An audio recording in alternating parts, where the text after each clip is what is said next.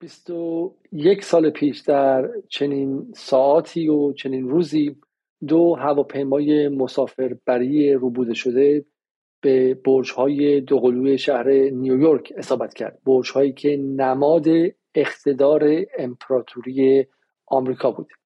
آمریکا در بحت و حیرت فرو رفت و عملا از آن روز اعلام وضع اضطراری کرد. در کمتر از چهار هفته آمریکا به همراه کشورهای ناتو لشکرکشی عظیمی به کشور افغانستان کرد. حدود چهار ماه بعد از این لشکرکشی عظیم جورج بوش کره شمالی عراق و ایران را در لیست کشورهای محور شرارت گذاشت و عملا اعلام کرد که بعد از افغانستان نوبت آنهاست که اشغال شود. حدود فروردین 13 ماه بعد یعنی در ماه مارچ و اپریل 2003 عراق قربانی بعدی آمریکا شد. این بار ناتو در تمامیت خود با آمریکا همراهی نکرد اما کشور بریتانیا در کنار آمریکا ماند. در تمامی سالهای بعد از 11 سپتامبر هر روز و هر شب خانه عده از مسلمانان با دلیل یا دلیل با سند یا بدون سند مورد یورش قرار گرفت در کشورهای غربی در کشورهای عربی متحد آمریکا در پاکستان و در جاهای دیگر و عدهای به گوانتانامو و به زندانهای دیگر منتقل شدند. این دوره را در تاریخ غرب به جنگ علیه ترور می‌شناسند. دوره ای که قرار بود نظم جهانی آمریکا محور را تثبیت کند اگرچه تاریخ وضعیت را جور دیگری رقم زد. این جنگ علیه ترور چه نقش و تأثیری در سرنوشت منطقه غرب آسیا و به ویژه کشور ما ایران داشت. درباره آن چه می‌دانیم؟ بسیاری از شما که احتمالا در آن زمان سن سال چندانی نداشتید یا احتمالا در داخل ایران زندگی می‌کردید ممکن است که بسیاری از زوایای پنهان و پیدای 11 سپتامبر رو ندونید. اما همه ما به تمامی بسیار از چیزهایی که می‌دانستیم رو هم فراموش کردیم چرا که 11 سپتامبر تا حد خیلی زیادی ساخته و پرداخته رسانه ها بود و مدتی رسانه ها می‌خواهند ما درباره 11 سپتامبر درباره کارنامه غرب در دوره جنگ علیه ترور و درباره فجایعی که به اسم جنگ علیه ترور شد صحبت نکنیم.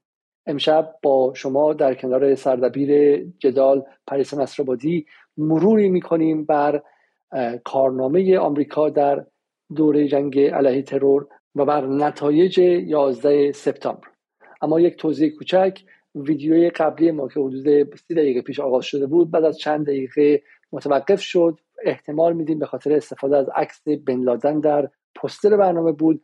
از اینکه عده از شما نگاه می‌کردید و قطع شدید از همه شما عذرخواهی می‌کنم. این اتفاقات در صورت پیش میاد. ممکن هستش که ای ما رو report کرده باشن. به نظر میاد که حضور ما در یوتیوب داره سنگین میشه. هم به شکلی لشکرهای مجازی رو میفرستن که به ما حمله کنن و اتهام بزنن و دروغ و بهتان ببندن. همین که احتمال اینکه report کنن و گزارشمون بدن هستش. اما ما در کنار شما هستیم و تا وقتی که حمایت های شما رو داریم اینجا هم ببندن باز میریم در وبسایتمون جدال نقطه TV و باز هم ارتباط با شما رو ادامه خواهیم داد. برای همین هیچ گونه ترسی نیستش و ما آمریکا رو از منطقه از کل غرب آسیا در حال بیرون کردن هستیم.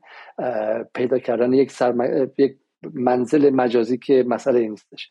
خب برنامه امشب رو شروع کنیم پریسا سلام. شبت بخیر و یک بار دیگه برای بار دوم به سلام عرض می‌کنم. متاسفم به خاطر وقفه ای که پیش اومد و بریم سر اصل مطلب این دفعه دیگه. حالا اون بحث تاریخ شخصی من و تو هم با 11 سپتامبر رو بگذاریم کنار و موضوع رو شروع کنیم.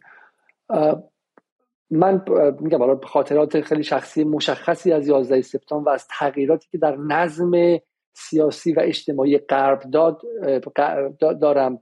از اینکه چگونه شکنجه که غرب خیلی با افتخار میگفتش که صد, صد ساله که در غرب دیگه اتفاق نمیفته و بر اساس قوانین حقوق بشر ممنوع شده یک شبه عادی شد. چگونه به شکل اون بازداشت اولیه که هرگز نباید از 24 ساعت بیشتر می بود بدون علت این شما حق نداشتی کسی رو بدون بدون داشتن دلیل رسمی بیش از 24 ساعت بازداشت کنی یک دفعه به بازداشت نامحدود یا indefinite detention تبدیل شد. چگونه آزادی بیان که روزنامه حق داشتن حرف بزنن از بین رفت و روزنامه ها به اسم امنیت ملی غرب و به شکلی بحث ضد تروریسم دیگه حق نداشتن خیلی چیزا بگن. چگونه شهروندان هندی و پاکستانی یا هر کسی که به قول غربی ها مسلمان بود در خیابان می‌تونست بازداشت و حفره های بدنش رو وارسی کنن و یک پلیس در وسط خیابون دستکش دست کنه و وارد خصوصی ترین بخش های بدن اون آدم بشه. و چگونه ما وارد عصری شدیم که به قول فیلسوف ایتالیایی آگامبن انسان تبدیل شد به اون امر استثنایی اون نیمه حیوانی که می‌تونه به اون باش هر کاری بشه. اون انسان بیپناهی که می‌تونه هر لحظه قربانی بشه. و دوره خیلی خیلی عجیب بود. اگرچه شما در اون موقع هم همچنان در ایران بودید. ولی به نظر تو برای مای ایرانی در سال 2022 11 سپتامبر چه اهمیتی داره و از کجا شروع کنیم از چه منظری شروع کنیم بهش نگاه کردن و این بازبینی تاریخی رو انجام دادن؟ دوباره منم سلام می‌کنم به همه کسانی که الان دارن برنامه رو می‌بینن یا اینکه احیانا بعدا می‌بینن و میشنون و امیدوارم که همگی تندرست و برقرار باشن. خب اتفاق خیلی عجیبی بود که من فکر می‌کنم نه فقط منطقه ما که به طور کلی صحنه جهان رو دگرگون کرد. این جنگ علیه ترور یک پارادایم تازه ای بود که در به قولی سیاست خارجی ایالات متحده گشوده شد و درهای مثل یه جورایی شبیه جعبه پاندورا بود انگار تمام نکبتی که نهفته بود در درون این جعبه در واقع غرب این گشوده شد و ترچه که مصیبت و شکنجه و جنگ و آوارگی و شکنجه و اساسا اصلا یه اتفاقات خیلی وحشتناکی بعد از این دوره افتاد که حقیقتا اونچه که اینا به اسمش رو گذاشته بودن ترور در مقابلش هیچی نبود. و من فکر می‌کنم که واقعیت قضیه اینه که هنوز ما فقط یک نوک کوه یخی که از اون حوادث و فجایعی که رخ داد بعد از 11 سپتامبر رو ما باهاش مواجه شدیم و دیدیم. تازه این نوک کوه یخ خودش متشکل از نزدیک یک میلیون نفر انسانه که کشته شدن بیواسطه بر اثر در واقع اون اتفاقاتی که افتاد مجموعه اون نظامیگری و طبعاتی که داشت. میلیون ها نفر آدم چیزی قریب به اندازه جنگ جهانی دوم آواره به جا گذاشته الان در سال 2022 بعد از 21 سال. و هزینه های گذافی که حالا تحمیل کرده به بسیاری از دولت ها که حقیقتا گور پدرشون یعنی حالا اینکه مثلا به ایالات متحده نزدیک 7 میلی... تریلیون دلار تا الان هزینه تحمیل کرده که واقعا اهمیتی نداره در مقابل نسل هایی که در وسط وحشت و ترور به دنیا اومدن و بزرگ شدن در این کشورها. و من فکر می‌کنم ما که در ایران بودیم علیرغم اینکه کشورمون وسط اشغال در واقع دو تا همسایه‌ای بود که اشغال شده بودن هر دوشون توسط ایالات متحده و از سمت جنوب هم خب با توجه به اینکه همسایه هامون کشورهای حاشیه خلیج فارس هم روابط بسیار نزدیکی با ایالات متحده داشتند و دارند به نسبت. و از سمت شمال هم به هر حال مخاطرات خاص خودش رو می‌تونه داشته باشه برای ما وضعیت. در هر لحظه.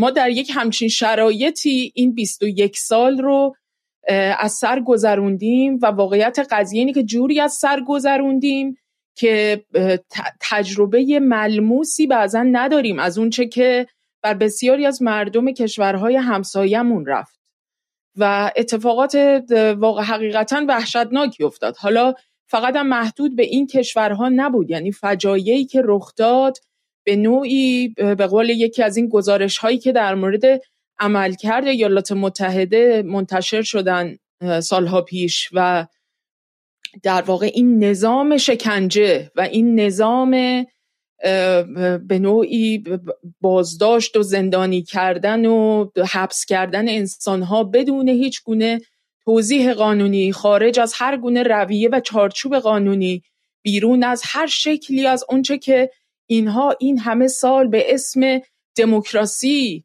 منتش رو بر سر ملت دیگه گذاشته بودن بیرون از تمام این چارچوب ها و قواعد دموکراتیک و حداقلی از اون چه که خودشون به عنوان حقوق بشر تبدیلش کردن به یک صنعتی که فقط دارن ازش استفاده می‌کنن برای نظامیگری برای گسترش و بست سلطه خودشون تو اقصا نقاط جهان ازش استفاده کردن و با زندانهای مخفی و مکانهای مخوفی که تو اقصا نقاط دنیا تعبیه کردن به نوعی جهانی سازی شکنجه کردن. یعنی اسم اون گزارشی که منتشر شد اول بار در مورد این بازداشتگاه های مخفی و زیرزمینی آمریکا همین بود.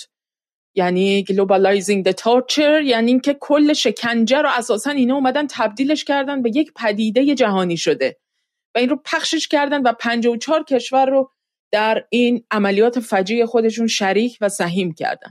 که البته در مورد این قضیه هم سابقه هم داشتن دیگه. یعنی می‌تونیم بگیم که اصلا اون چی که به عنوان فجایع بعد از 11 سپتامبر توسط ایالات متحده عملیاتی شد در سرتاسر سر دنیا به نوعی پیشتر تو آمریکای لاتین تجربه شده بود توی شکل محدودتری به یک معنی. امروز اتفاقا 11 سپتامبر هم هست که یادآور کودتای شیلی هم هست در سال 1973 که اون هم به حال یکی از زخمهایی که مونده به تن بشریت در قرن بیستم و جز فجایعی که ایالات متحده در اون هم مثل بسیاری کودتاها و فجایع خونین دیگه دست داشته.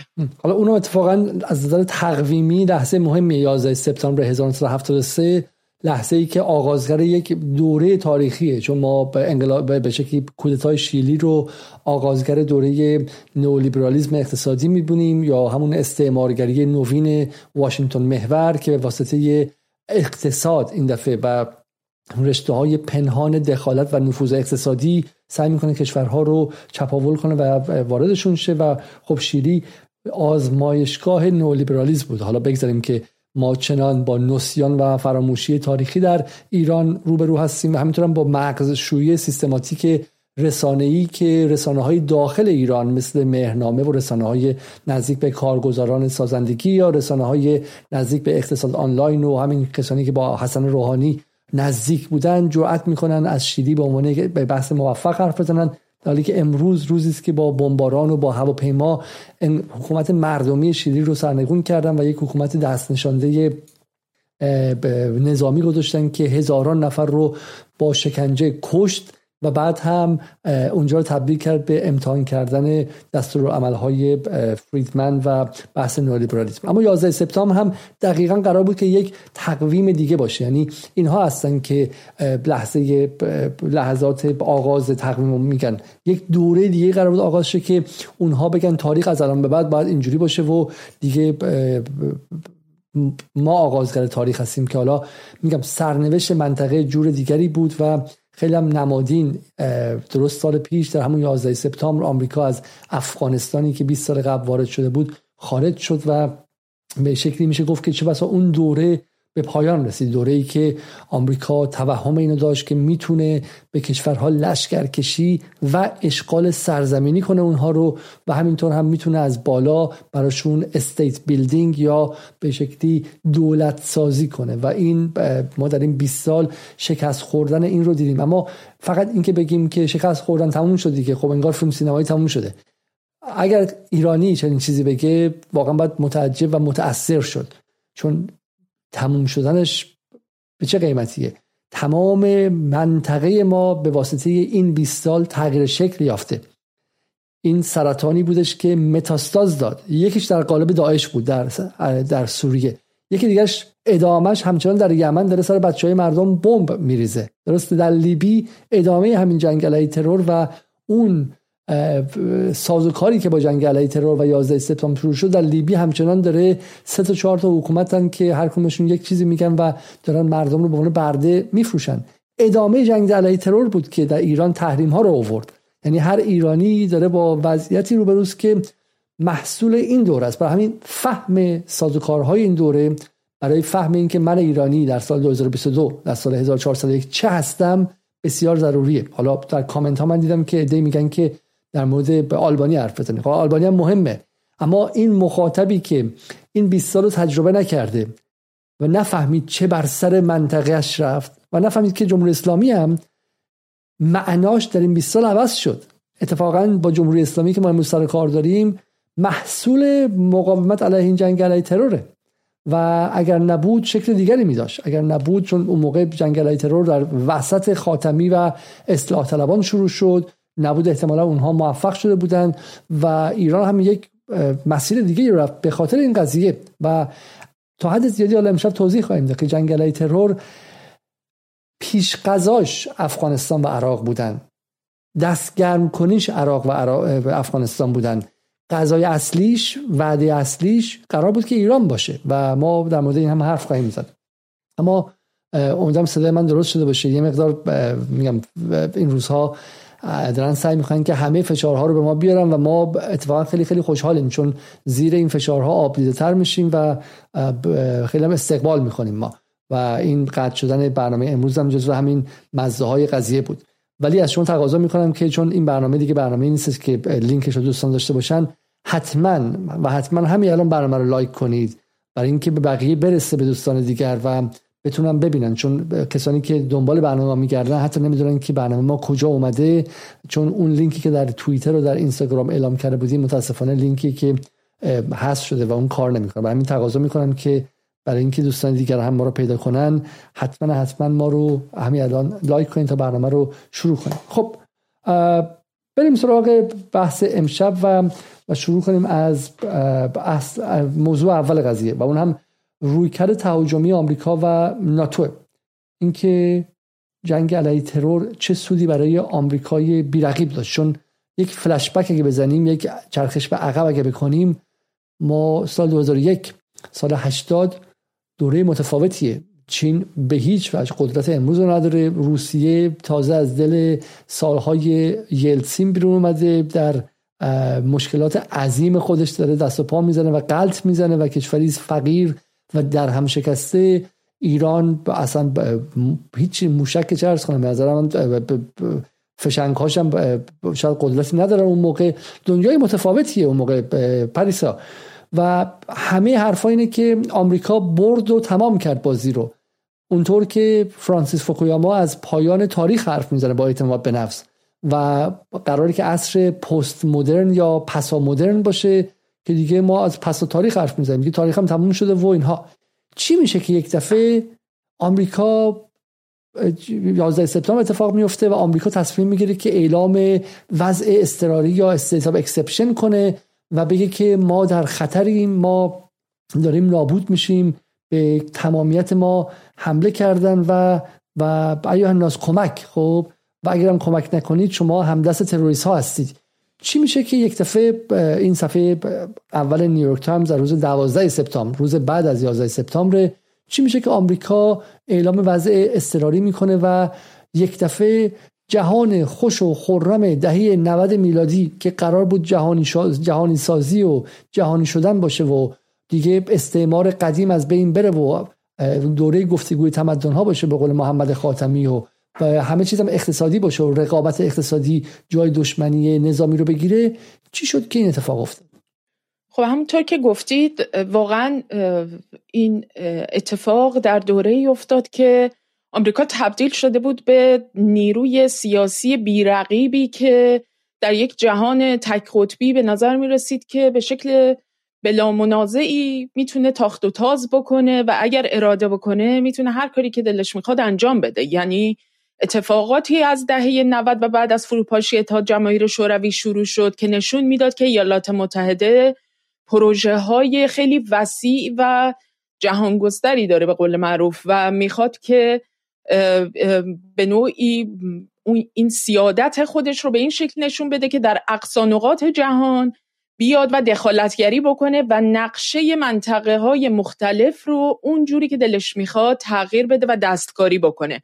حالا اینکه چرا بخواد مثلا این نقشه ها رو دستخوش تحول و تغییر بکنه؟ طبیعتا این بسته به اهمیت به قولی ژئو اکونومیک یا ژئو استراتژیک هر منطقه می‌تونه متفاوت باشه. مثلا اینها یکی از اولین اقدامات و دخالتگریهایی که انجام دادن در حوزه بالکان بود دیگه. یعنی این پروژه بالکانیزاسیون رو که اینها جلو بردن از ابتدای دهه 90 و نهایتا هم در سال 2000 این رو به, به نتیجه رسوندن و موفق شدن که چند کشور از دل یک کشور واحد و قدرتمند یوگسلاوی در بیارن که عملا همشون تبدیل شدن به یک سری زائده های البته به جز سربستان بقیهشون تبدیل شدن به زائده های ایالات متحده که می‌تونن در شرایط مختلفی در واقع به عنوان ابزاری برای اینکه توی اون منطقه بخوان به کار گرفته بشن علیه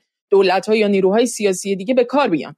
و همینطور اینکه نفوذ ناتو به اون حوزه ای که در واقع به اون قلمرویی که خیلی دیگه نزدیک شد یعنی تا بیخ گوش و تا همسایگی اتحاد جماهیر شوروی سابق و روسیه بعد از فروپاشی دیگه ناتو کامل تونسته بود نفوذ بکنه. دونه دونه کشورها دولتهایی که پیشتر عضو بلوک شرق بودن جزی از بلوک شرق بودن و عضو پیمان ورشو اینا رو عضو ناتو کرد و در مثلا حوزه بالکان به این شکل اومد دخالت کرد که نظام حتی حقوق بین الملل رو یعنی قوانین بین المللی نوع دخالتگری سازمان های بین المللی و اهمیتی که داشتن اون ساز و کارهایی که برای تصمیم گیری در مثلا نظام بین الملل در جهان دو قطبی تعبیه شده بود برای اینکه دولت ها بتونن به هر حال مثلا در شرایط ویژه‌ای بتونن در مورد مسائلی تصمیم گیری بکنن. و توازن قدرت هم در درون این سازمان های دولتی به گونه ای بود مثل شورای امنیت برای مثال که اینها بتونن مثلا در درون اون شورا اگر لازم باشه همدیگر متوقف بکنن. این اتفاق تو بالکان افتاد و اینها برای اولین بار سکه دخالت بشردوستانه رو ضرب کردن و به اسم اینکه باید مثلا برن و سرب ها رو متوقف بکنن و از جنایت و نسل کشی جلوگیری بکنن. بلگراد رو بمباران کردن و در واقع میشه گفت که شروع شد. این شکل از دخالتگری ایالات متحده به این شکل که زورم می‌رسه و من قلدر جهانم و هر کاری که صلاح بدونم و تشخیص بدم انجام میدم از همینجا شروع شد. مرحله بعدی هم دیگه در افغانستان بود. که به نوعی میشه گفت اون حرف شما درسته ولی ابعاد قضیه متفاوته. ببینید بین بحث بلگرید و بحث بلگراد و بحث به شکلی به حمله به یوگسلاوی و اون اتفاقی که در 11 سپتامبر میفته ما با یک تفاوت کیفی و ماهوی خیلی جدی روبرو هستیم. در بلگراد اولا که حالا ساز نهادهای جهانی همچنان مجبورن که باش همراهی کنن حالا ما برنامه خیلی خاصی روی بحث دخالتگری ناتو در یوگسلاوی خواهیم گذاشت و به نظرم خیلی نکته مهمیه و یکی از کلیدهای گم شده در فهم مخاطبان ایرانی از شکلگیری امپریالیزم در سه گذشته است و بدون فهم یوگسلاوی فهم آمریکا فهم کل این جنگ های منطقه آمریکا اصلا تقریبا غیر ممکنه برای همین ما یوگسلاوی رو روش برنامه خاصی به زودی به زودی چون ما هر جا که میریم به یوگسلاوی می‌رسیم. ولی با این حال قبول داری که یوگسلاوی که در دوره دموکرات ها اتفاق افتاد ولی با آمدن جورج بوش یک دفعه ورق برگشت و سطحی که در 11 سپتامبر بهش واکنش نشون دادن اصلا یه قضایای دیگه ای بود دیگه.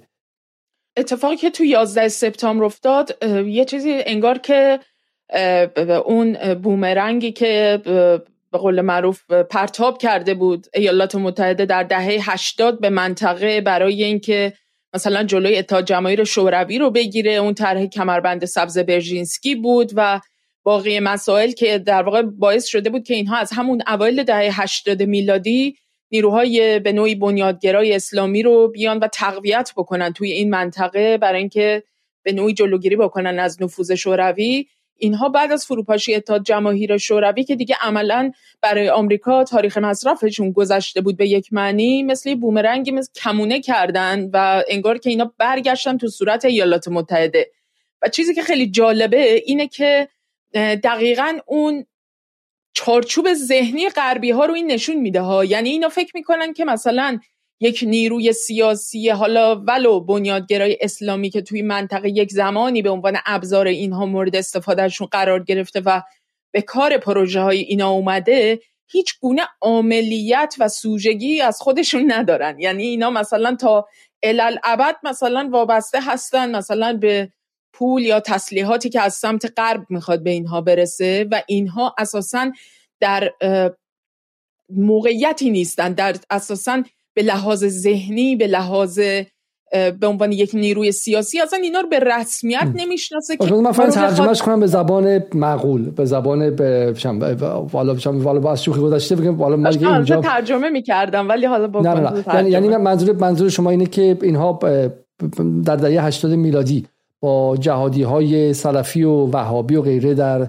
افغانستان کار کردن. اکثر ما در این برنامه نشون دادیم. خانم تاچر رفت باشون دیدار کرد. آقای ریگان بهشون سلام رسوند و CIA, MI6 و همه این سازمان ها باشون کار کردن و فکر کردن که این تموم میشه و اینها ادامه دار شد و از یه جایی به بعد خب مستقل شدن و رفتن سمت اینکه کار خودشون انجام بدن. در واقع اصل حرف شما اینه و این بومرنگ کرد یعنی برگشت به سمت خودشون. یه نگاه اینه.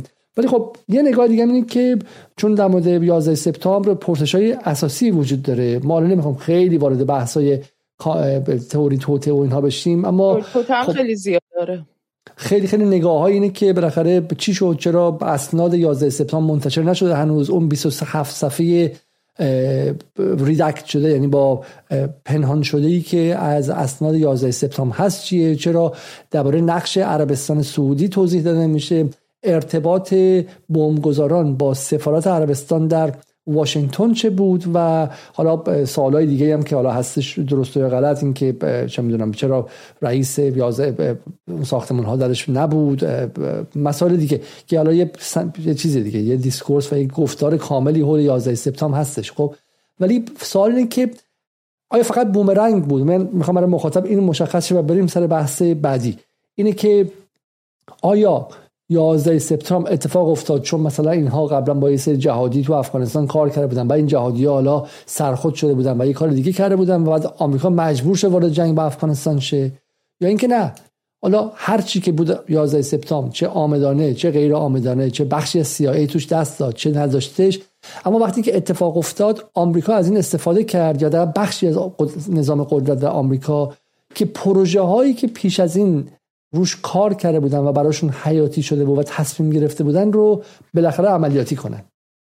صد درصد همینه. یعنی این که به هر حال ایالات متحده چشمانداز این که این شکل از دخالتگری رو از طریق نظامیگری مثلا بخواد در منطقه غرب آسیا در کشورهایی مثل افغانستان، عراق و بعد ایران و همجور که دیدیم حالا بعد از اون چیزی که موسوم شد به عنوان بهار عربی در کشورهایی مثلا مثل لیبی یا بعد سوریه سعی کردن جلو ببرن این نشون میده که در واقع پروژه تغییر نقشه این منطقه به هر حال دست در دستور کار اینها بوده.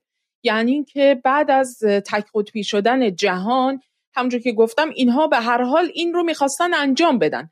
ولی کن به هر حال این همزمان شد با این قضیه و اینا در واقع یه دیسکورسی یک گفتمانی رو ساختن یه گفتاری رو ساختن برای اینکه بتونن این رو تبدیلش بکنن به یه پارادایمی برای اینکه همه جهان رو ناگهان با خودشون هم همراه و همدل بکنن و بعد از 11 سپتامبر رو فرو ریختن این برجای دوقلو یک فریاد جهانی بلند شده بود که ما همه آمریکایی هستیم. یعنی حتی ممکنه مردمانی در عراق هم در افغانستان هم همین احساس رو کرده باشن که ما هم آمریکایی هستیم. ولیکن بعد خیلی زمان زیادی طول نکشید که بمب های آمریکایی بر سرشون فرود اومد.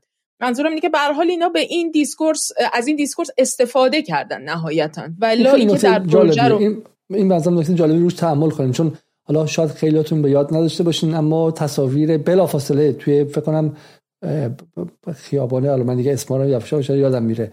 میدان محسنی درست خیابان میرداماد دختران میدان مادر. میدان مادر. دختران و پسران خیلی خوشتیپی از بچه های بالا شهر تهران.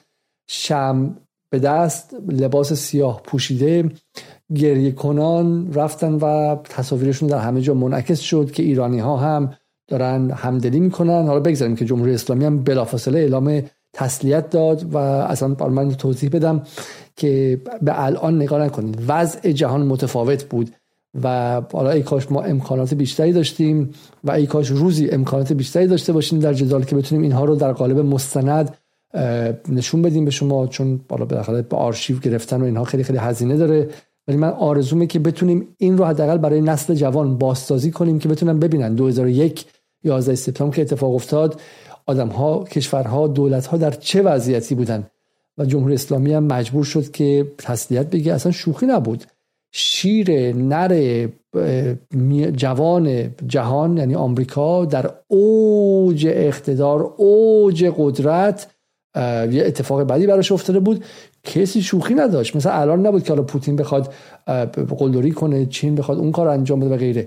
ایران نه فقط تسلیت فرستاد بلکه خودش کمک که اون تصاویر عزاداری بخشی از هموطنان ایرانی منعکس شه و بعد از اون هم اتفاق دیگه ای که افتاد این بود که یک و نیم دو ماه بعدش وقتی که آمریکا به افغانستان حمله کرد خب این ایران بود که کمک اساسی رو به آمریکا کرد و بدون ایران و بدون کمک جمهوری اسلامی به دولت به ارتش جورج بوش امکان نداشت که اون ارتش بتونه از بیابانهای افغانستان هرگز خودش رو به کابل برسونه. و حالا این در اسناد موجوده.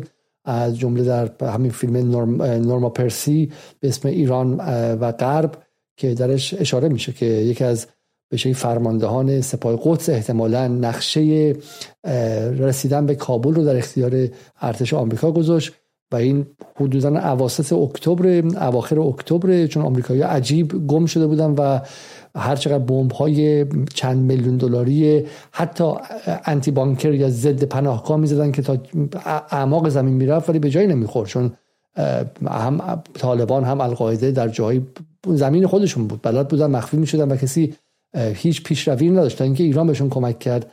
و, و به رغم این قضیه و به رغم اینکه یک ماه بعد هم در کنفرانس بون در اواسط دسامبر همون سال یعنی اواخر آذر اون موقع جواد ظریف مسئول گفتگو و در واقع نماینده ایران در اون کنفرانس بود. ایران تمام نیروهای متحدش رو در سبد در طبق اخلاص مقابل آمریکا گرفتش و گفت ما از همه سرمایه گذاری سه ایمون در در دو دهه ایمون در افغانستان میگذریم و هر کسی شما بفرمایید ما با نیروهای جهادی صحبت می‌کنیم که اون رو رئیس جمهور کنن و آمریکا گفت ما کرزای رو می‌خوام. ایران گفت چشم و این اتفاق افتاد و به رغم همه این اوضاع تعادل قوا طوری بود که به رغم همه همکاری های ایران اینم ایران دوره خاتمی که اهل مدارا گفتگوی تمدن ها چند صدایی مهربانی و آشتی با جهان بود. به رغم همه حرفا از بیشترین کمکی که ایران در اواسط اواخر آذر کرد درست آخر دی ماه یعنی حدودا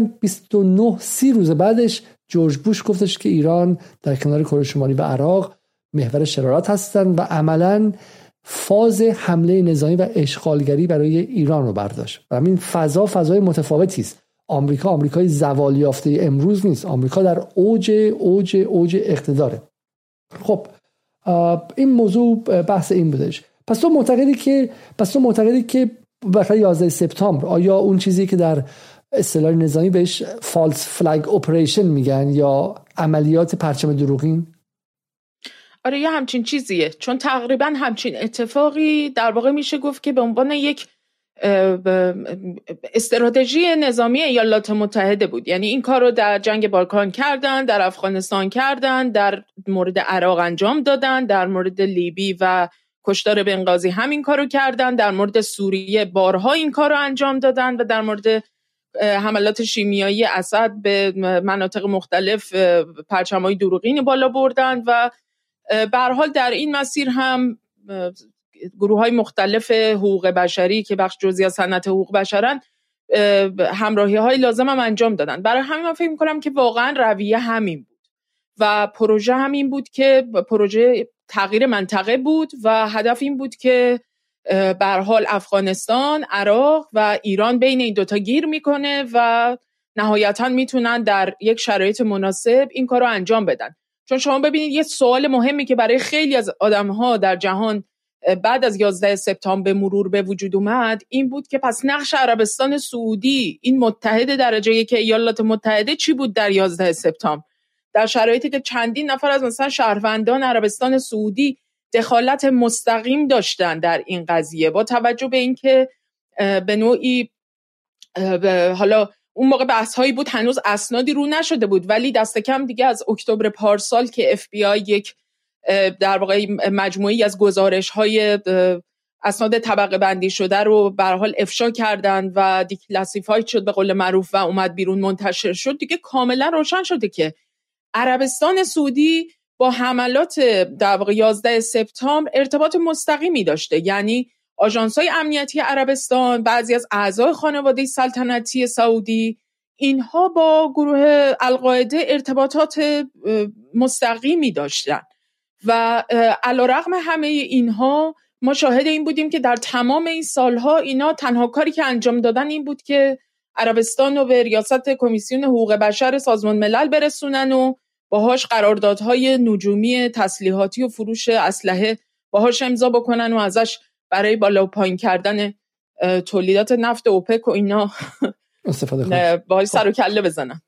خب اولا که من یک بار دیگه از شما تقاضا می‌کنم چون اولین پخش ما به دلایل نامعلومی یا ریپورت این ارتش این خیلی کسایی که تازگی ها حمله می‌کنن و پیام می‌ذارن و غیره از بین رفت یا اینکه به خاطر بودن عکس خود یوتیوب اون رو حذف کرد. برای همین ممنون میشم که برنامه رو لایک کنین تا دوستانی که دارن دنبال ما میگردن بتونن ما رو پیدا کنن. و دومی که من می‌خوام یکی از کامنت دوستان رو بخونم. آقای اشکان راد که از مخاطبان ما هستش. میگه چرا حرفای دشمنان رو تکرار می‌کنی؟ اگه ایران با آمریکا همکاری می‌کرد که داستان اینجوری نبود. بهترین بهانه برای نابودی افغانستان همون موقع بود که دیپلمات‌های ما رو شهید کرد اما رهبر فرزانه ما اجازه نداد. هیچ کس نگفت که ایران دنبال نابود کردن افغانستان بود. بحث ما این بود که تعادل قوا در اون موقع چنان بود آمریکا چنان بلا منازع بود و بحث 11 سپتامبر چنان مجوز کلانی بود برای آمریکا که هر کاری که می‌خواد بکنه. از ایران بزرگترش روسیه و چین قلاف کرده بودن به قول معروف و همه آردار رو کیسه کرده بودن. بحث افغانستان حتی با موافقت شورای امنیت و به شکلی سازمان ملل انجام شد. چون همه می‌دونستن که چنان وضع به نفع آمریکاست در افکار عمومی و چنان آمریکا در مقام مظلوم نشسته که ایستادن جلوش واقعا کار کار عجیبیه. اتفاقا من معتقدم که این از خرد رهبران جمهوری اسلامی بود که در اون لحظه خاص که آمریکا به دنبال بهانه میگشت برای حمله نظامی به ایران و اگر در اون موقع به ایران حمله نظامی هم کرده بود برایش حرجی نبود برایش در افکار عمومی. و همینطور هم زورش می‌رسید اتفاقا هوش رهبران ایران بود که بهانه رو ازش گرفتن و همکاری لازم کردن. جالب است که این بهانه این همکاری به واسطه دولت غربگرای خاتمی نیامد گفته میشه که توسط سپاه و نیروی قدس انجام شده اما یک نکته دیگه من بگم. ببینید دوستان ما بالا در ابتدای برنامه یا اون برنامه قبلم گفتم که ما یک از دوستانی که از اساتید دانشگاه همکار سابق من در انگلستان بود میگم من برنامه رو تازگی می‌بینم و این واقعا اتفاق عجیبیه که یه برنامه‌ای که تا حد زیادی خیلی پیچیده است. برنامه تخصصی سیاسی از کلمات فنی علوم سیاسی توش استفاده میشه و هر برنامه انزه چم ده ها برنامه مشابهش در بی بی سی مثلا اطلاعات به مخاطب داده میشه. نه هزار تا یا 500 تا یا 300 تا بلکه سی هزار تا و 40 هزار تا و 50 هزار تا دیده میشه و جدال از این نظر بی همتاست. ما واقعا واقعا ممنونیم که این حمایت عجیب غریب از ما می‌کنیم و ما می‌دونیم که به قول دوست میگم میگم مشابهش در فضای انگلیسی که بالاخره دو میلیارد نفر یه میلیارد نفر بهش حرف می‌زنن وجود نداره که برنامه به این تخصصی رو 40 هزار نفر 50 هزار نفر ببینم برای ما خیلی از شما ممنونیم. اما دقت کنید که ما اینجا برای دلخوش کردن شما نیومدیم و فرق ما با صدا و سیما با برنامه های مشابه که قرار شما رو شاد کنن و همه چیز گل بلبلی نشون بدن. جمهوری اسلامی هم یک نظام مقدسی که از ابتدای بشر مشغول فقط مبارزه با آمریکا بوده نیستیم. ما موظفیم به شما اطلاعات دقیق رو بدیم و همینطور هم شما رو با سیاست در معنای پیچیدش آشنا کنیم و بدیم که شما ذهنتون چند وچیشه معتقدیم که این چند وچی شدن نیازمند تلاش خواندن زیاد و فکر کردن این نباید. ارث پدر کسی نیست که در مورد سیاست پیچیده فکر کنه. شما ممکنه که یک آدمی باشید که امکانات تحصیلی هم نداشته باشید ولی می‌تونید با خواندن به اون مرحله برسید. دوستانی هم دورور ما هستن که دکترا از هاروارد و از دانشگاه آکسفورد دارن اما ذهنشون با رسانه و با ایدولوژی چنان مسخ شده که نمی‌تونن این چیزا رو ببینن. و این ما معتقدیم که صبور هستیم.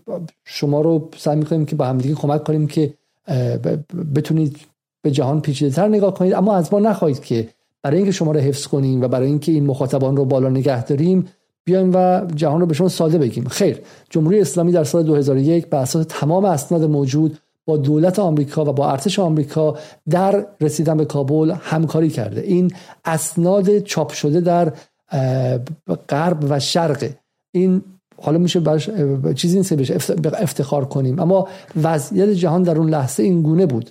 و سلام خب این که حالا این موضوع با تصویری که صدا سیما در این چند دهه به شما داده همخوانی نداره و شما تصویرتون با این باشه که ما از اول تو این سالها هیچ کاری نکردیم متفاوته. اگر می‌خواید بدونید جمهوری اسلامی در دهه 60 شمسی هم با آمریکا همکاری کردش. خب در آزادی گروگان ها در لبنان همکاری کرد. در جاهای مختلف و مختلف همکاری کرد. همونطور که مکفارلین رو به ایران آوردن در وسط جنگ و می‌خواستن با آمریکا صلح هم بکنن ولی به شرایط جور دیگری رفتش. سعی کنیم که تاریخ رو بدونیم. برای رفع شبهات ذهنی ما باید تاریخ رو بدونیم و بهش جواب بدیم. نه اینکه تاریخ رو معکوس کنیم یا یا تاریخ کاذب بنویسیم که آسون تره این کاری که در این سالها شده و این به ما کمکی نمی‌کنه. خب برای ما در اینجا با سعی می‌کنیم که به شما قصه دروغی نگیم واقعیت اونطوری که هست بگیم و حالا همون واقعیت موجود رو سعی کنیم بهتر بفهمیم. خب بریم پریسا یه بیشتر در مورد این قضیه بگو بحث مهمیه. چه بسا لازمه که یک بار برنامه خاص روش داشته باشیم درباره نقش سعودی و مدارکی که توی این مدت درباره نقش سعودی منتشر شده. آره این بحث مهمیه. یکم هم باید حالا ببینیم. احتمال داره که همچنان اسناد تازه تری هم منتشر بشه در مورد این قضیه. چون گویا بایدن در مورد اینکه با توجه به اختلافاتی همونجور که می‌بینیم از زمانی که بایدن روی کار اومده یه مقداری رابطه واشنگتن و ریاض شکراب شده و به خصوص حالا بعد از این دیدار اخیرشون در جده و این نشستی که داشت با کشورهای عربی و انتظاری که بایدن و ایالات متحده داشت که عربستان سعودی ظرفیت در واقع تولید نفتش رو بیاد افزایش بده برای اینکه یه کمی در این بحران انرژی بهای انرژی جهانی بیاد پایین و یک کمکی بشه به وضعیت.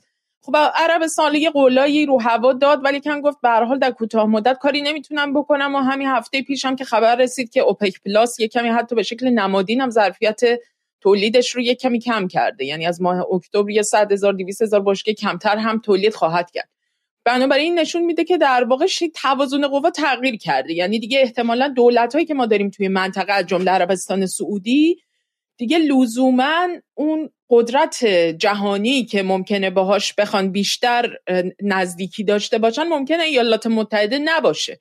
یا اینکه در فکر این باشن که یه شکلی از توازن رو مثلا بین رابطه‌ای که با چین و روسیه دارن که خیلی هم رابطه استراتژیکی سعی کردن برقرار بکنن. یعنی روی خیلی صنایع بسیار استراتژیکی از انرژی گرفته تا تولید نمی‌دونم سوخت جامد موشک با چین تا صنایع اسلحه سازی و اینکه حتی گفته میشه روسیه می‌خواد راکتور بسازه برای عربستان. یعنی شرایط داره تغییر می‌کنه و احتمال داره که به هر حال عربستان سعودی هم به زودی در مزان این اتهام از جانب ایالات متحده قرار بگیره و مجبور باشه که دست کم قرامت سنگینی رو به ایالات متحده بپردازه بابت این اتفاقات.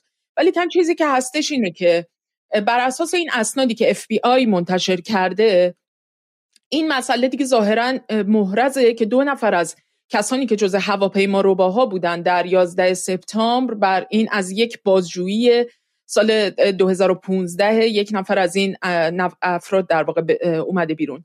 که اونا نشون میدن که به هر حال عربستان تو خاک آمریکا داشته حمایت می‌کرده از این افراد و این رابطه بینشون برقرار بوده. با مقامات القاعده اینا در تماس بودن و آمریکا هم خیلی سعی کرد یعنی جیک سالیوان پارسال خیلی سعی کرد که در واقع سعی بکنه رابطه رو با عربستان سعودی یه کمی بهتر بکنه یه جوری ازشون امتیاز بگیره. مثلا بگه شما روابطتون رو بیاین با اسرائیل الان بهبود ببخشین و این پیمان ابراهیم رو به نوعی قویش بکنید و یه کمی در واقع چون واقعا عربستان مانع خیلی جدیه برای اینکه این پیمان به شکل بلفعلی در بیاد. و عربستان سعودی هم قبول نکرده. یعنی گفته که به حال شما دارین ما رو تحت فشارهای حقوق بشری می‌ذارید و به نوعی دارید ما رو محکوم می‌کنید. سر مسئله خاشقچی بود. و همینطور الان هم این اسناد این نشون میده که در واقع خود آمریکا هم تا یه حدی روی کردش نسبت به عربستان سعودی تغییر کرده حالا بعد از 20 سال یک سال. و احتمالا ما شاهده یه در واقع رویه های جدیدی باشیم. حالا من خودم تو این برنامه خیلی بهش اشاره کردم که این داستان نقش عربستان در 11 سپتامبر و ارتباطی که این از دوازده نفر به ده نفرشون مال سعودی بودن. من عدد دقیقا مطمئن نیستم ولی این همیشه در جیب رهبران آمریکا بوده. هر وقت می‌خواستن از عربستان امتیازی بگیرن به این موضوع اشاره می‌کردن و این رو میبردن بیرون و تکون تکونش می‌دادن و حرف پریسا حرف مهمیه. اینکه اگر روابط عربستان و آمریکا از این هم تلختر شه احتمال داره که بالاخره این رو بیارن و روش سوارشن همونطور که ما دیدیم مثلا روزنامه مجله اکونومیست که در سال 2017 اولین کسی بود که اولین مجله بود که بن سلمان رو به عنوان یک ریفورمر یک اصلاح طلب یک فرد پیشرویی که داره مدرنایز می‌کنه عربستان رو و نوسازی می‌کنه معرفی کرد. سه هفته پیش دو هفته پیش مقاله ای داشت به عنوان اینکه بن سلمان یک دیکتاتور دیکتاتوری که احتمال زیاد زنانش رو کتک می‌زنه از کوکائین استفاده می‌کنه و یک دفعه تصویر شکست. همونطور که سر خاشقچی دیدیم که یک دفعه تصویر شکست. برای همین اینها مثل ترازو هر وقت روابط غرب با عربستان تیره میشه و می‌خوان بهش فشار بیارن یه دفعه یادشون میفته که در اونجا شکنجه انجام میشه اعدام انجام میشه به همجنسگراها رو تو زندان می‌کشن سنگسار می‌کنن. بعد خودشون در 11 سپتامبر نقش داشتن روزنامه رو در خارج کشور می‌کشن و یک دفعه یک مجموعه باز میشه. باز عربستان میاد 100 میلیارد 200 میلیارد 300 میلیارد اسلحه و چیزهای دیگه می‌خره. باز اینها در رسانه ها میره عقب و به شکلی فراموش میشه. از این نظر من این پیشنهادم به جمهوری اسلامی که این در واقع اهمیت اهمیت روزنامه ها رو و رسانه ها رو داشته باشه. رسانه رو حتی بهش از نظر سیاسی اعتقاد ندارید آمریکا داره باش کاسبی می‌کنه. خب به عبارتی هر وقت که پولشون تعمی کشه اخبار جرم و جنایت عربستان میاد بالا و باز میره عربستان رو امارات رو بحرین و اینها رو تیخ می‌زنن. شما نگاه کنید که روزنامه نیویورک تایمز واشنگتن پست وال استریت جورنال همه انگلیس گاردین و اینها هر وقتی که وزارت خارجه این کشورها میگه که آقا یه فشاری بهشون بیار فشار میارن و و بعد اونور مجبور با دو هفته بعد خبر خرید مثلا چه قرارداد 50 میلیاردی 25 میلیاردی 15 میلیاردی میاد و همه چی آرام میشه و خوش و خورم میشه. خب از موضوع عربستان تو پرانتز اینو گفتی؟ تو پرانتز اون عکس معروف بن لادن که روی روزنامه هستش و رابرت فیسک باش مصاحبه کرده می‌دونی کی بن لادن رو معرفی کرده به رابرت فیسک. خاشقچی. آها بله بله بله خاشقچی بله دلال معرفی شد آره شده چون خاشقچی هم خودش یکی از asset ها یا به قول معروف از جزء چی میگن؟ به حال جزء کارمندان ایالات متحده کارمندان امنیتی اطلاعاتی ایالات متحده بوده دیگه به نوعی. جزء asset دموکرات بوده به قول معروف. آره. از این بحث خارج چیم و بالا که دوستانی که داره برای من مطالب اضافه را میفرسته داشت خواستم به تلگرام بفرسته. خب بریم مورد بحث بعدی. و یک موضوع دیگه هم که اون هم جز دروغ های بزرگ تاریخ یعنی ما اگر ما یه موقعی بخوایم ده تا دروغ بزرگ آمریکا رو اینجا رده بندی کنیم یکیش درباره ارتباط 11 سپتامبر به حمله به افغانستان بود. برای اینکه همونطور گفتی اگه واقعا می‌خواستن برای 11 سپتامبر به جای حمله کنن و انتقام بگیرن باید به ریاض حمله می‌کردن نه به افغانستان. برای همینه که ما معتقدیم که این رو با ازش به عنوان یک پرچم عملیات پرچم دروغین استفاده کردن. و دومی هم که از اون هم دروغتر بود بحث حمله به عراق بود. اگر میشه چند دقیقه درباره موضوع عراق هم صحبت کنیم تا اینکه از این قضیه خارج شیم. خب قضیه عراق هم که یه مسئله مهمی برمیگشت به اینکه این اتهام وارد کرده بودن که عراق تسلیحات شیمیایی میکروبی داره و هیچ سندی هم البته برای این قضیه نداشتن. ولی کن به هر حال عراق تبدیل شده بود به یک دولت بسیار ناسازگار اسیانگری که واقعا اینا احساس می‌کردن هیچ کنترلی روش ندارن. و چه بهتر که حالا که تونستن خاک افغانستان رو به توبره بکشن الان تکلیف صدام هم به هر حال روشن بکنن و اونجا رو هم اشغال بکنن تا اینکه بتونن در واقع برای اون حرکت خودشون اون مسیری که برای خودشون متصور بودن برای اینکه بتونن توی منطقه اون تغییرات مورد نظر خودشون رو در کشورهای مختلف در نقشه منطقه ایجاد بکنن بتونن انجام بدن. یعنی به هر حال اونجا تبدیل به یک پایگاهی بشه که هم نفت و گاز داره هم اینکه به هر حال جای به نسبت استراتژیکیه بیخ گوش ایرانه و چرا که نه؟ حالا که زورمون می‌رسه این کارو می‌کنیم. و اون نکته که گفته خیلی مهمه دیگه یعنی اینکه توازن قوا در هر دوره‌ای به چه شکله در این سطح که حتی دولت هایی که ما میگیم اینها قدرتمندترین دولت های جهان هستن که عضو دائمی شورای امنیتن و این ابزار مثلا وتو کردن رو در دست دارن برای اینکه بتونن در شرایطی که لازم هستش توی اون توازن قوا مثلا روی یه تصمیمی یه نه بیارن یه انقلتی بیارن و بتونن در واقع مسیر تصمیمات کلیدی مثل مثلا حمله نظامی به یک کشوری رو بتونن متوقف بکنن. ولی خب مثلا ما در سال 2003 می‌بینیم دیگه علا رغم این که چین و روسیه رأی نمیدن به این تصمیم برخلاف تصمیم در واقع اون قطعنامه شورای امنیت که در مورد افغانستان همشون رأی دادن. ولی در مورد عراق رأی ندادن و اینجا ایالات متحده به شکل کاملا خودمختاری عمل کرد و انگلستان و یکی دو تا دولت کوچیک دیگر هم با خودش همراه کرد و عملا حمله کردن به عراق و دیدیم که چه فاجعه هم به حال اونجا به بار آوردن.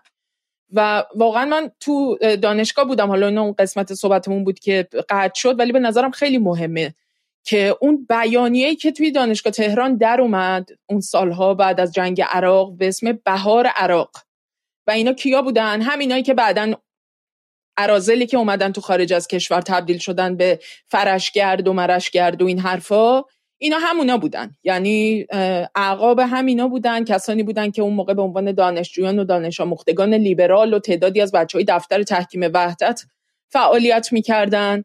و همشون این بیانیه بهار عراق منتشر کردن و ما واقعا اون دوره تنمون لرزیده بود. یعنی احساس کردیم که نیاد اون روزی که بخواد مثلا چکمه ایران بخواد بره زیر چکمه نیروهای آمریکایی چون یک خائنینی داریم توی این کشور که فرش قرمز پهن می‌کنن واسه اینا و میشه بهار تهران و اینا از بهار تهران حرف می‌زدن. و واقعا ترسناک بود. خیلی ترسناک بود. علا رقم اینکه حالا میگیم اونا وزنی آنچنان نداشتن شاید یا یه ذره فضا اقراقامیز بود توی دانشگاه ولی کن به هر حال اینکه چنین نیروی سیاسی می‌تونه و چنین تصوراتی وجود داشته باشه به اندازه کافی به نظرم ترسناک بود و هنوزم هست. حالا مثلا می‌خوام که این بیانیه بغداد رو بهار بغداد رو پیدا کنم واسه مخاطبان بذارم و یادآوری کنم که سال 82 بازم می‌خوام شما رو حافظه ها رو می‌خوایم از نسیان در بیاریم و به شکلی ریفرش کنیم و تازه کنیم. فضا طوری بود یعنی حتی در داخل ایران هم که جنبش دانشجوی ایران که رسما کار می‌کرد بخشی زیل انجمن اسلامی فعالیت می‌کرد تحکیم وحدت و غیره 16 تا از این جاهای مختلف بغداد رو آزاد شده توسط آمریکا خواندن و گفتن که امیدواریم که چه بسا این اتفاق در تهران بیفته و از بهار بغداد اسم بهار تهران. یعنی فضا فضای متفاوتی بودش. خب حالا بیایم برگردیم به حالا من فقط هم نشون بدم چون دوستان فرستادن بحث همین بن لادنی که بعدا تبدیل شد به دلیل حمله به دو کشور و نابودی غرب آسیا و مقدم چینی برای حمله به پنج کشور دیگه. کسی که در اینجا توسط ایندیپندنت بخوام که چه سالی سال زمانش می‌تونیم بخونید تو پاریسا جان. فکر که از در زمانی منم چشمم عینکم بذارم خب ببینم. این بعد چه سالی باشه؟ 90 و باید 95 باشه خب یعنی خیلی هم قدیم نیستش. بله بله 95 و یعنی فقط 6 سال قبل از 11 سپتامبر 6 سال قبل از 11 سپتامبر ایشون رو به عنوان یک قهرمان مبارزه با شوروی ازش توی روزنامه ایندیپندنت که الان حالا بخش عمده ای از به شکلی مالکتش هم دولت عربستان خریده و همین بن سلمان خریده ازش تقدیر می‌کردن تشکر می‌کردن و غیره. این واقع مقدمه 11 سپتامبر. اما برگردیم به اینکه با 11 سپتامبر چه اتفاقی افتاد. حالا من برای مخاطبانی که برنامه قبلی رو وسطش قطع شد. اگه دیده باشن گفتم گفتم لحظه ای که من خودم شخصا وارد انگلستان شدم لحظه بود که دو تا مامور اومدن در فرودگاه سوال جواب کردن کجا میرید چی می‌خوای بخونی؟ درس چیه؟ ویزا از کجا گرفتی؟ چرا ویزا بد دادن؟ چرا ندادن؟ سوالا اینجوری و یکیشون پرسید که در مورد بن سلمان چی فکر بن دادن چی فکر می‌کنی؟ و و نگاهت بهش چی و غیره و از اون موقع دور اصل جدیدی شروع شد. اصلی که شما رو تو خیابون می‌تونستن بگیرن نگه دارن سرچتون کنن بگردنتون به منزل مسلمان ها حمله کنن. هر کی تو خیابون به عنوان شبیه مسلمان ها بود می‌تونست به عنوان تروریست دستگیر شه. یه روز دو روز یه هفته دو هفته. و تو این سالها اینها دیگه دروغ های چپ و ضد آمریکایی نیستش. خود نیروهای لیبرال خود عفو بین الملل خود دیدبان حقوق بشر و نهادهای لیبرالی در آوردن که چند صد نفر چند صد چند, چند هزار نفر رو که هیچ گناهی نداشتن هیچ ارتباطی نداشتن به نیروهای تندروی اسلامگرا رو گرفتن فرستادن به زندان ها به detention ها به بازداشت های طولانی مدت شکنجه شدن خیلیشون در اون وسط مردن. از خیلیشون ما اطلاعاتی نداریم. تو خود همین هالیوود ما قصه های زیادی داریم در فیلم مثلا extradition یا استرداد. اگر نگاه کنید خب خود هالیوود وقتی که اوضاع خراب شد بخشی از این رو اومد بازنمایی کرد و از ظلم هایی که زیل بحث جنگ علیه ترور اتفاق افتاد پرده بردن و و اتفاق عجیب افتاد یعنی غربی که به لیبرال دموکراسی مینازید و ادعاش این بود که شوروی سقوط کرد چون لیبرال نبود دموکرات نبود. و ما لیبرال دموکرات هستیم و در هر حالتی شکنجه رو منع می‌کنیم و قبول نداریم. در عین اینکه داشت علیه ایران و علیه بقیه کشورها بیانیه حقوق بشری صادر می‌کرد از سال 2001 2002 2003 2004 2005 2006 7 8 9 تا همین امروز به اسم جنگ علیه ترور به خودش مجوز می‌داد که آدم ها رو waterboard کنه. یعنی اصلا باور نکردن یعنی شکنجه کنه که همه معتقدن که بدترین شکنجه موجود در جهانه. آدم ها رو بفرسته به کشورهایی که بالای خودش هم نمی‌رسید بفرسته به کشورهایی که اونها می‌تونستن شکنجه کنن در قالب extradition یا استرداد. یعنی اگه منو می‌گرفتن و بعد من مثلا میترسیدن که اینجا شکنجه کنن به بحث رسانه منو میفرستادن به اردن میفرستادن به مصر به مراکش به چم کشورهایی که توش هر اتفاقی می‌تونه بیفته. متحدان غرب که هیچ خط قرمزی هم ندارن. برای همین یه بخشی که از امشب می‌خوام صحبت کنیم تعلیق کامل حالا از تعلیقم شاید بیشتر این بود که غرب رو درواسی رو گذاشت کنار و همه ارزش های لیبرالی که رونما و ویترین غرب بود رو هم خیلی رسما گفت ما بهش دیگه اعتقاد نداریم. اگه میشه چند دقیقه درباره این صحبت کن پریسا جان. این که واقعا به نظرم یکی از شاید به نوعی پنهانترین لایه ها و ابعاد این وضعیتی باشه که بعد از عملا 11 سپتامبر به وجود اومد. چون حقیقتا بخش های محدودی از اون حالا با واسطه به خاطر حالا شکاف هایی که توی دستگاه سیاسی ایالات متحده بین دموکرات ها و جمهوری ها وجود داره مثلا علیه هم دیگه ممکنه از روزنامه ها و رسانه هاشون استفاده بکنن برای بخش افشا کردن مثلا بعضی از وقایع البته زمانی که کارش رو کرده باشه ها یعنی زمانی که دیگه نتونه مثلا خیلی اثر ویژه ای بذاره. یعنی حقیقت گویی اینها همیشه با یه کمی حقیقت گویی متأخر و ناقصه نصف و نیم است. فقط برای اینکه در واقع بتونن چهره خودشون رو بازسازی کنن برای جنایت های بعدی. اما چیزی که واضحه اینه که ایالات متحده از بعد از 11 سپتامبر مشخص شد که یعنی در سالهای بعدی به تدریج مشخص شد که فکر کنم شاید ویکیلیکس هم یکی از اولین منابعی باشه که در واقع منتشر کرد. یه سری از این اسناد طبقه بندی شده رو در مورد زندانهای غیر رسمی ایالات متحده در کشورهای دیگه. اولا که به طور همزمان ایالات متحده داشت یک مجموعه ای از در واقع قوانین حالا به شکل ضمنی یک رویه هایی رو در سیستم امنیتی اطلاعاتی خودش و در از طریق در واقع بازوهای نظامی اطلاعاتی و بازوهای نظامی خودش داشت عملیاتی می‌کرد به این ترتیب که یک استثناهایی رو ظاهرا بر قاعده های قانونی و رویه هایی که مثلا معمولا در نگهداری و شکل بازجویی و انتقال و مثلا استرداد زندانیان و اینجور رویه ها مثلا رعایت می‌کردن قبلا ولی که ناگهان بعد از حاکم شدن وضعیت استراری که دیروزم اتفاقا بایدن مجددا برای یک سال دیگه این وضعیت استراری ملی آمریکا رو تمدید کرد.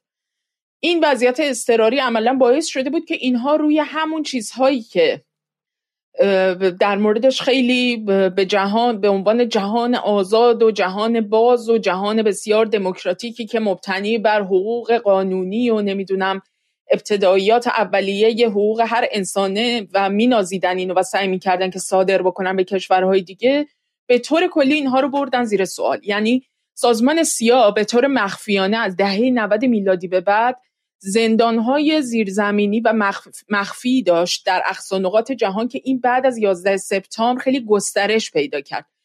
از خود افغانستان گرفته تا تایلند و همینطور در مراکش در شمال آفریقا و همینطور در اروپا در لهستان در بوسنی و کوزوو در لیتوانی در رومانی و تا به حال گوانتانامو که در واقع یک جزیره متعلق به کوبا هست که در نزدیکی ایالات متحده است و بسیاری از این کسانی رو که در این زندانهای مخفی سازمان سیا نگه می داشتن رو بعدها منتقلشون می‌کردن به گوانتانامو.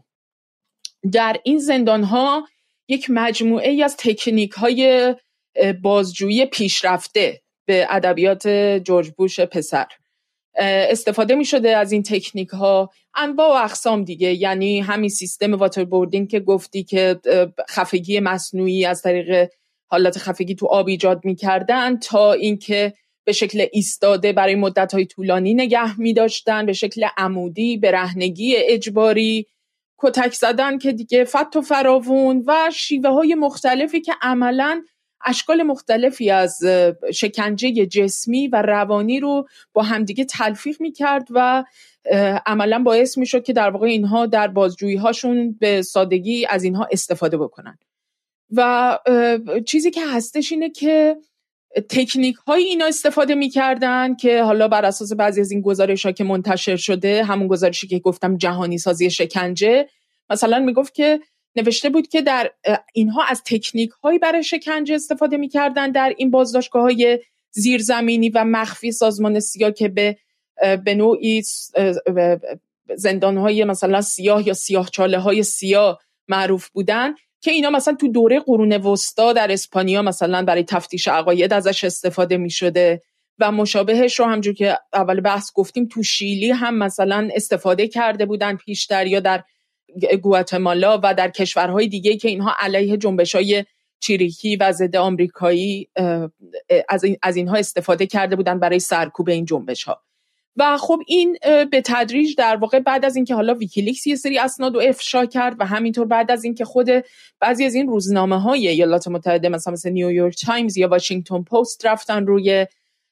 انتشار بعضی از این گزارش ها مشخص شد که مثلا ایالات متحده همونجور که الان تو این تصویرم مثلا داریم می‌بینیم چند اینا چند تا از این بازداشتگاه های مخفی سازمان سیاس که هنوزم واقعیتش اینه که مشخص نیست. اینا هنوز دارن کار می‌کنن یا کار نمی‌کنن. یعنی اصلا یه چیزی که خیلی جالبه اینه که اینها رو مثلا با رنگ های مختلف به نوعی نشانه گذاری می‌کردن همونجوری که می‌بینید مثلا در تایلند به رنگ سبز بوده در افغانستان چهار تا زندان معروف داشتن که شاید معروف ترینش زندان بگرام باشه که اسمش رو مثلا همه شنیده باشن و یه دونه دیگه دارن به اسم گود نمک که اون گود نمک هم یکی از زندانهای مخوفی هستش که آمریکایی‌ها در افغانستان زیر نظر سازمان سیا اداره می شده و برای بازجویی ازش استفاده می‌کردن و بعد از اونجا مسترد می‌کردن زندانیان رو به گوانتانامو. و در لیتوانی، لهستان، رومانی و در کوزوو و بوسنی.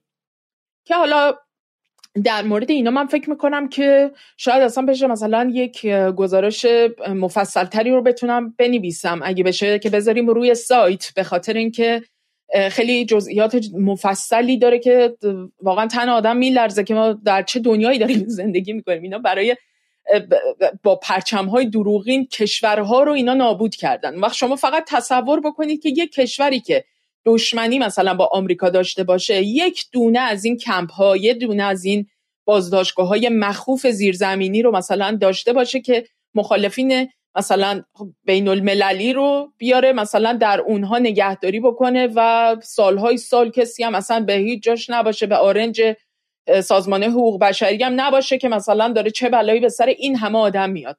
900 خورده این نفر آدم فقط تو گوانتانامو بودن. در تمام این سالها که هنوز سی چهل نفرشون معلوم نیست اصلا تکلیفشون چیه.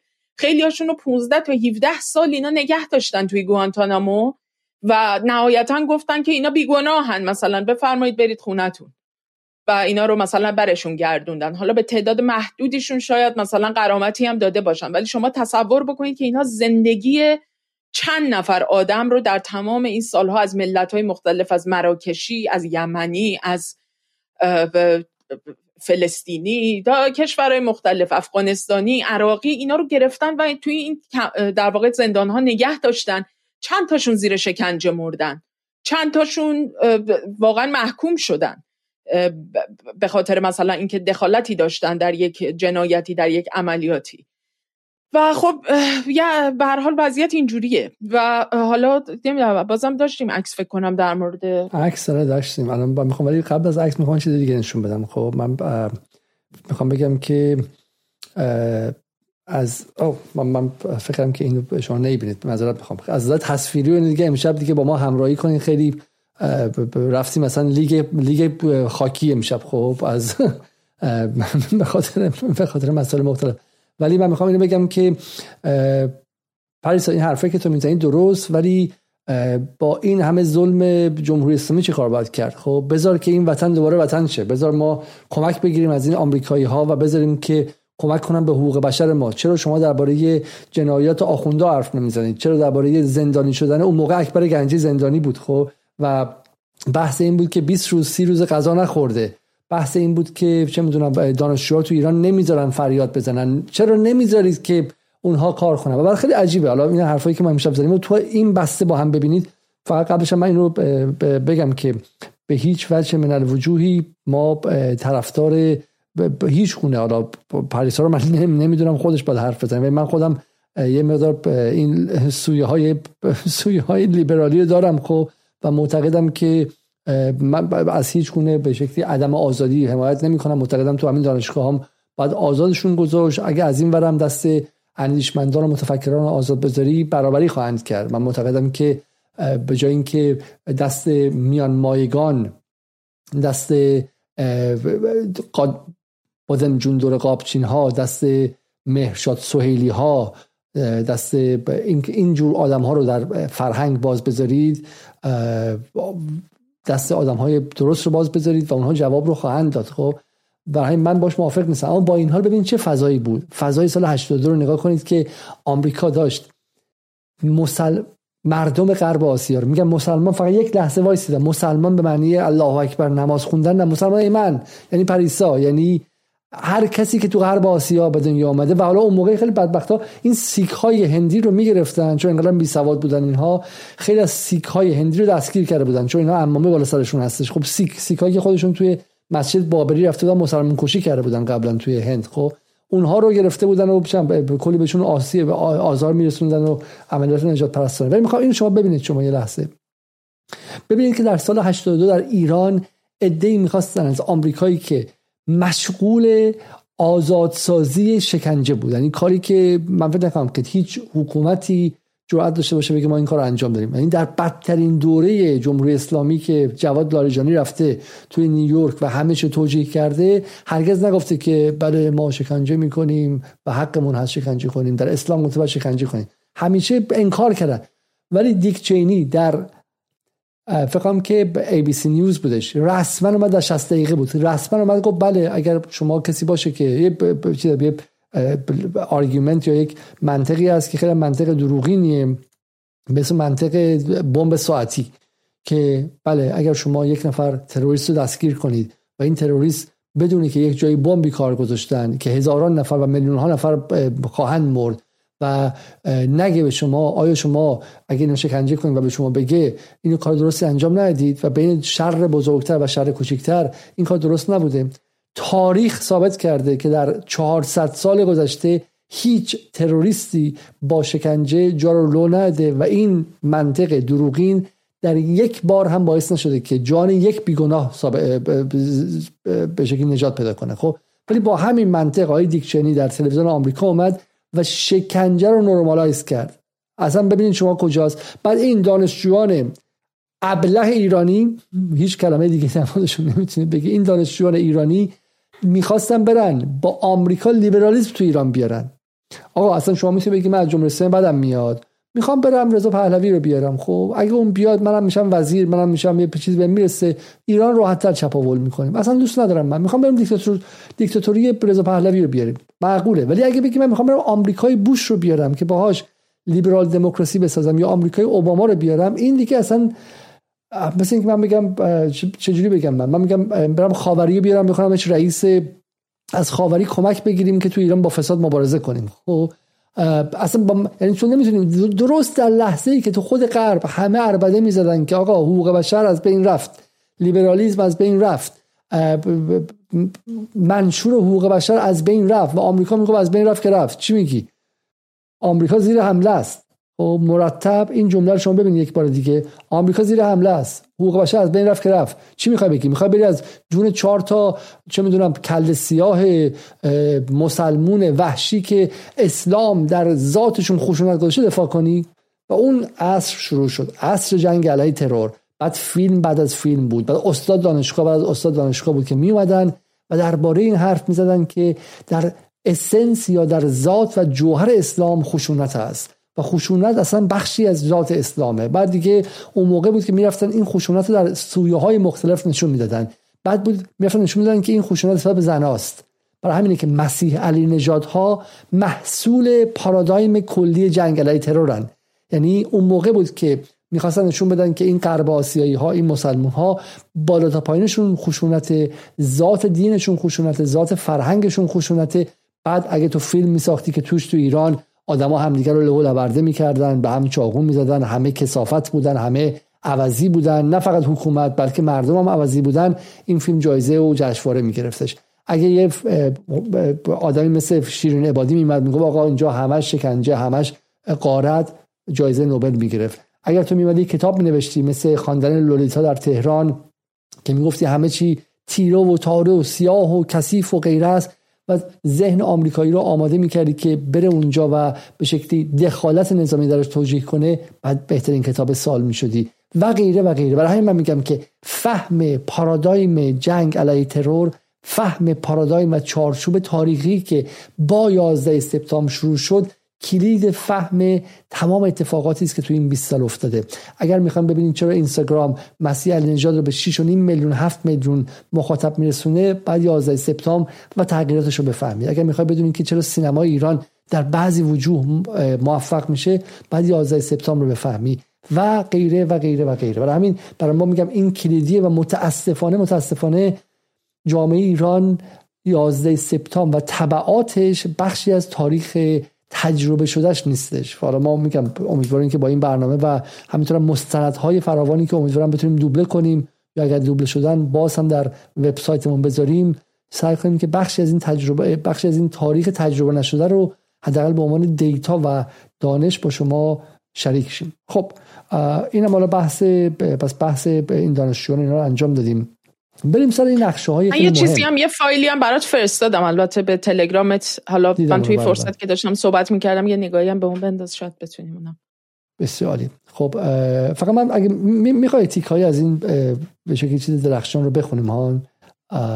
برای اینکه این اگه می‌بینه چشت بخون چون من یه آره. مونیتور دور ازم بیام نزدیک میگی چرا انقدر اومدی جلو؟ آره دیگه خب خب ولی همین تیکر می‌خوام بخونم. این در تاریخ ما باید بمونه. 11 سپتامبر اتفاق افتاده. یه بار دیگه قبلش می‌خوای بخش از نقشه ها رو نشون بدیم ما. خب نقشه هایی که درش تاریخ خود غرب یعنی باید شرمنده باشه. غرب حالا حداقل در روبنا ما زیر بنا رو کاری نداریم. در روبنا غرب همیشه افتخار کرده که ما به ارزش های لیبرالیزم معتقدیم. و بعد یه دفعه همش فرو ریخت. همش از بالا تا پایین ریخت پایین و دفعه آدم ها رو در باغ وحش در جنگ در, در قفس هایی گذاشتن که هیچ کس باور نمی‌کرد خب؟ و بعضی ابو این ابو قریبه. 16 سال در گوانتانامو 19 سال در گوانتانامو بدون اینکه محاکمه شده باشن بدون اینکه یک یک برگ سند جمهوری اسلامی در خواب نمی‌بینه که بتونه مثلا زندانی در ایران 19 سال نگه داره بدون سند.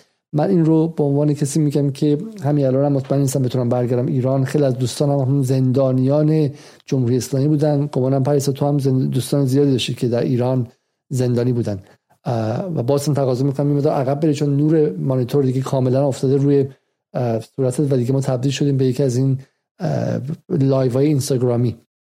ولی ولی ولی ولی اینو می‌خوام بگم که در بدترین پرونده هایی که در این 42 سال درباره نقض حقوق بشر توسط جمهوری اسلامی هست من معتقدم که بدترینشون بدترینشون و همه بدتریناشون رو هم دیگه اندازه کاری که یکی از پروندهایی که در این سالهای جنگل ترور به آمریکا منتصب شد و انجام داد نیستش خب؟ یعنی واقعا کاری که آمریکا در این سالها کرد باور نکردن نیست. و این وقتی عجیب تر میشه که همزمان که این کارا رو می‌کرد همزمان با پرچم دروغین حقوق بشر می‌خواست حمله بعدی رو انجام بده و حملات خودش رو توجیه می‌کرد و و به شکلی بیانیه اعتراض آمیز به ایران و به کشورهای دیگه می‌داد. خب همین بذارید من این متن بخونم چون متن متن تاریخی و متاسفانه خیلی در ایران یادشون نیستش. می درست 20 روز پس از آغاز بهار خبر سقوط بغداد و پایان استیلای زمستان طولانی و پرمهنت سی ساله حکومت صدام تکان دهنده ترین خبری بود که با آنکه از مدت ها پیش برای همگان دور از انتظار نبود اما واقعی به قدری کافی آنقدر بزرگ بود که مایه تفکر دوراندیشان و غیره و غیره بود. گویی خدای محول الحول و الاحوال دعای حول ملت عراق رو زودتر از دیگر ملل در ابتدای بهار مستجاب کرده و در بهار طبیعت بهار بغداد نیز فرا رسیده و فرصت در اختیار ملت قرار گرفته بود. نمایش کاخها و ساختمان های نیم سوخته و فروریخته حکومت عراق و تصویر مجسمه های سرنگون شده صدام که ملعبه کودکان بازار قرار گرفته یادآور تکرار تاریخ تکرار سقوط مدائن ها و یزگرد ها تکرار سقوط دارالخلافه ها و مستعصم ها و سقوط تمامی دیکتاتورها و مستبدان تاریخ است. تا اگر سقوط مدائن در طول این سالیان نتوانست مایه عبرت حاکمان گردد باشه که سقوط بغداد ذهن حاکمان مستبدان خیالاندیش جهان را روشن کند و به عبرتشان اندازد که هر جا ملت به جمهوری اسلامی میگه. میگه آقا از اونها یاد بگیرید که هر جا ملتی از شدت ظلم ظلم حاکمان زحاک صفت خود چنان به تنگ آید که حقوق انسانی و آزادی و منافعش منابعش را به دست حاکمان به تاراج رفته و منافعش را باد رفته ببیند و از اصلاح امور خود ناامید و ناتوان گرده و دریابد که کاوه نیز دیگر پیدا نخواهد شد. اگر آرزوی آمدن اسکندری نکند بر آمدنش افسوس نخواهد خورد و راه را نخواهد بست. ببین چی داره میگه؟ میگه که اگر شما اصلاح نکنید مردم ایران هم در رو باز می‌کنن به آمریکا. حالا فکر می‌کنین که این خبرنامه امیر کبیر و بچه های مثلا جوون 17 18 ساله نوشتن ولی خیر این رو به هیچ بچه ها ننوشتن. همون موقع محمد رضا خاتمی برادر رئیس جمهور ایران و رئیس مجلس ششم نایب رئیس مجلس ششم دقیقا همین جمله رو می‌گفت. همون موقع آقای حجاریان در وبسایت امروز دقیقا همین جمله ها رو می‌گفت. همون موقع تک تک اصلاح طلبا از جمله های گنجی همین جمله ها رو می‌گفتن. اصلاح طلبی در اون دوره که ریاست جمهوری هم در اختیارش بود بسیاری از نقاط کلیدی در اختیارش بود صبح که بلند می‌شد شمشیر رو برمیداشت برای آقای خامنه ای برای سپاه و بقیه و میگوش که اگر اون چیزی که ما میگیم باید انجام بدین رو انجام ندید مردم در رو از داخل باز می‌کنن برای آمریکا. باید بهشون گفت که اون مردمی که شما میگید خب مردم نیستن که برای اینکه مردم هیچ کشوری برای نیروی خارجی دست باز نمی‌کنن. هیچ کشوری هیچ جای جهان کسی برای اشغالگرش چه می‌دونم تقاضا و دعوتنامه نمیفرسته. هیچ کسی. اون هم که میفرستن سری خائنین هستن خب که بهش میگن کلابراتور یا خائن.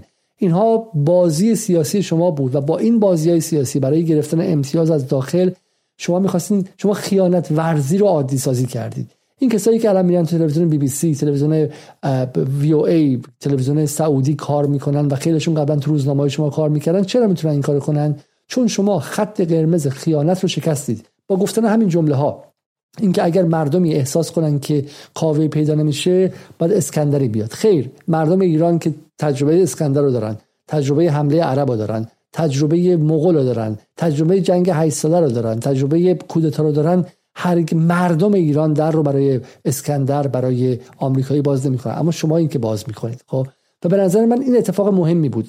در سالهای اصلاحات بین سال 76 تا 84 و بعد از اون این این منطق بارها و بارها و بارها تکرار شد. یعنی یعنی این خیلی اتفاق جالب و جذابیه. بذارین در موردش خود صحبت کنیم پریسا. خب شاید حالا خیلی 11 سپتامبر و پر از اینفورمیشن نباشه اما برای مخاطب مهمه.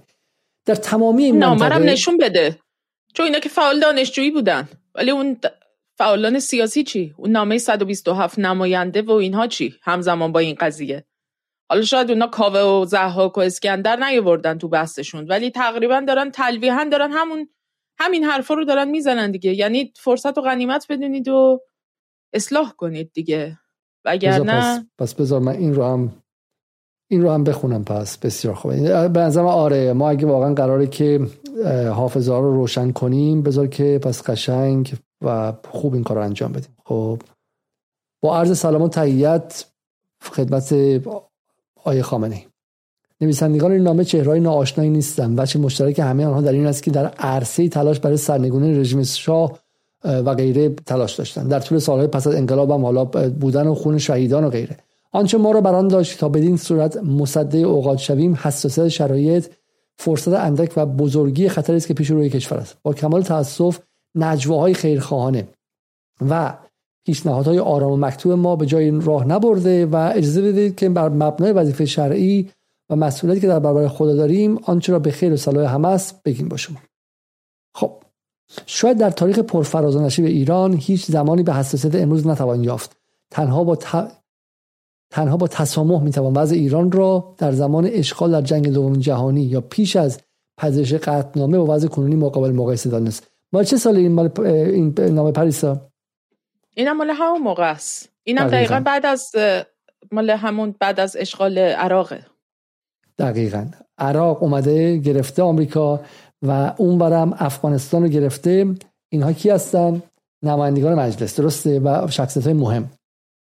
خب میگه خیلی شبیه بحث جنگ دوم جهانی و داره میگه که وضع خیلی وضع اضطراریه اما شاید دوره کنونی از این لحاظ بیمانند باشد که شکافهای سیاسی و اجتماعی با تهدید خارجی و برنامه آشکار دولت ایالات متحده به عنوان قدرتی که در برابر خود مانع نمی‌بیند برای تغییر نقشه ژئوپلیتیک منطقه همراه شده.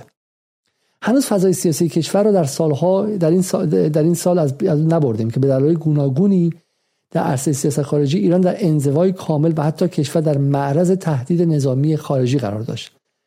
و متاسفانه وضع انفعال بر فضای سیاسی کشور حاکم بود. اما دوم خرداد همه این تهدیدها رو از بین برد و فرصت های بسیاری فراهم آورد. اینا رو گوش کنید چون 20 خورد 20 سال گذشته از این تاریخ هنوز همین حرفا دارن می‌زنن. هنوز دارن میگن که ای دوم خرداد نشده بود به ایران حمله نظامی شد. هنوز دقیقا با همین منطق میگن که اگر روحانی نیامده بود سایه جنگ بر سر ایران بود. آمریکا می‌خواست به ایران حمله کنه روحانی اومد نداشت به ایران حمله شه. ببینید با یک دروغ چند تا انتخابات می‌خوان شما ببرید. خب آقا بالاخره اصلا من حرفم اینه. منم سهم می‌خوام. من علی علیزاده چرا نباید سهم داشته باشم؟ آقای جلایی پور آقای حجاریان آقای محمد رضا خاتمی. آقا چرا شما مثلا خونتون از ما برتره؟ با یه دروغ چند تا انتخابات می‌خوایم ببرید. هنوز دارید همین حرفا رو می‌زنید خب؟ گفتید که دوم خرداد سایه جنگ از ایران برداشت که بر نداشتش سپاه پاسداران جو سایه جنگ از ایران برداشت خب؟ موشک سایه جنگ از ایران برداشت. داشتن کسانی که حاضر بودن برن کشتشن سایه جنگ از ایران برداشت. دوم خرداد سایه جنگ رو بر نداشت سایه جنگ رو بیشترم کرد. جورج بوش در وسط دوم خرداد جورج بوش آقای خاتمی در خرداد 80 دوباره انتخاب شد. جورج بوش در دی ماه سال 80 ایران رو تهدید کرد می‌خوام بیام اشغالت کنم. چهار ماه بعدش خاتمی دفعه دوم با رأی بیشترم انتخاب شد. یک بار برای همیشه این دروغ رو پس بگیرید. اگر قرار بود که انتخابات رأی بالا اصلاح طلبان سایه جنگ و دور کنه از ایران باید انتخاب دوم محمد خاتمی در خرداد 1380 این کارو می‌کرد و ایران هیچ وقت سایه جنگ بر سرش بیشتر از دی ماه 80 نبود. و سلام. خب این دروغ رو شما از کجا میارید؟ با همین دروغ دقیقا بحث 92 رو آوردید و دارین برنده میشید. الان هم که برجام شکست خورده به جای اینکه بگید آقا ما یک پروژه شکست خورده رو آوردیم میگی نه نه. اگر خور... اگر خاتمی اگر روحانی در سال 92 نیامده بود سایه جنگ بر سر ایران بود. کی؟ بر چه اساسی؟ آقای حسن روحانی میگه فرانسوا اولاند رئیس جمهور فرانسه گفته. کجا گفته؟ در گوش من گفته. در گوش من گفت که می‌خواستیم بهتون حمله کنیم. نه فقط آمریکا همه پنج کشور. چین هم می‌خواسته به شما حمله کنه. و تو اون ایران یه نفر نیست که بگه اصلا حساب کتاب نداره. تو می‌تونی رئیس جمهور باشه اینقدر دروغ به این گندگی بگی؟ یک نفر نیست بره بگرده بگه آقا این فرانسا اولان کجا گفته؟ اصلا بره زنگ بزنه. آقای آقایون خبرنگاران اصولگرا صدا سیما که همه امکانات رسانه هم دستتونه. آقایون شبکه افق شبکه یک دو سه یکیتون تلفن رو برداره. در فرانسه هم که خبرگزاری دارید سفارت دارید همه چی دارید تلفن رو برداره یکیتون به منشی فرانسا اولان زنگ بزنه. من که با زنگ بزنم با این وضعیتی که هر پنج دقیقه بار قطع میشه که. زنگ بزنیم بگی آقا چنین چیزی گفته آقای اولان به آقای روحانی. چون اگر اولان چنین چیزی گفته باشه روزنامه های فرانسوی بیچارش می‌کنن. و نگفته اولان چنین چیزی رو. ولی پیدا کردن یکی از بزرگترین دروغ های تاریخ توسط کسی که 8 سال رئیس جمهور ایران بوده آب خوردنه. همونطور که پیدا کردن این که این فرد مدرک دانشگاهی نداره آب خوردنه. کافی که به دانشگاه اسکاتلند زنگ بزنید و بپرسید کسی که انگلیسی سلام علیک نمی‌تونه بکنه قهوه نمی‌تونه سفارش بده شده دکتر از دانشگاه اسکاتلند گرفته و شده دکتر حسن روحانی. اگر شما این های به این گردن کلفتی رو رسوا نکنید در مقام یک ملت موشک چرس کنم بمب اتم داشته باشید نیم وجب جلو نمیرید. حواستون باشه. روزنامه نگاران ایرانی اگر این برنامه رو می‌بینید برید دو تا از دروغ های بزرگی که رئیس جمهور 8 سال این کشور گفته. یکی اینکه گفته فرانسا اولاند به من گفته که ما می‌خواستیم سال 92 به ایران حمله نظامی کنیم به همراه چهار پنج کشور شورای امنیت چین روسیه انگلیس فرانسه آمریکا. یکی این یکی هم که خود مدرک آقا. حالا برگردیم به اینجا و ببینیم که دقیقا این دروغ در سال 82 تکرار شده. خب؟ و گفته شده که ما در دوم خرداد یک بار سایه جنگ رو دور کردیم. بریم ادامش متاسفانه اما این همه دوم خرداد همه این تهدیدها رو از بین برد و فرصت بسیاری فراهم کرد اما به اون گونه اتفاق نیفتاد. سال پیشنهاد ایران سال گفتگو تمدن ها نام گرفت و حتی رئیس جمهور وقت آمریکا برای ادای احترام به ملت ایران در سفر آقای خاتمی به نیویورک به دنبال فرصت برای ایران بود. خیر برای ادای احترام به مردم ایران نبود. برای این بود که می‌خواست ایران رو بیاره و در چه می‌دونم ازش امتیازات بیشتری بگیره. حالا خلاصه همه اینا هستش. میاد این قصه های دوم خرداد میگه با این حال با این حال روز کشور فرصت چندانی باقی نمانده. چرا مونده؟ شما سال 82 این متن نوشتی الان سال 1401 19 سال گذشته شما از شما از سپهر ایران پرت شدیم بیرون. خیلی هم فرصت باقی مونده. توی این 19 سال هم ایران رفته جلو. از نظر قدرت از یک کشور زیر متوسط به یک کشور به کشور رده اول در منطقه تبدیل شده و الان همه دارن به عنوان یکی از سه کشور اصلی بلوک جدید میذارنش و اتفاقی نیفتاده. فقط محمد خاتمی بالا یه قدرتش کم شده. بودجه حسن خمینی از 80 میلیارد به 800 میلیارد و 8000 میلیارد نرسیده.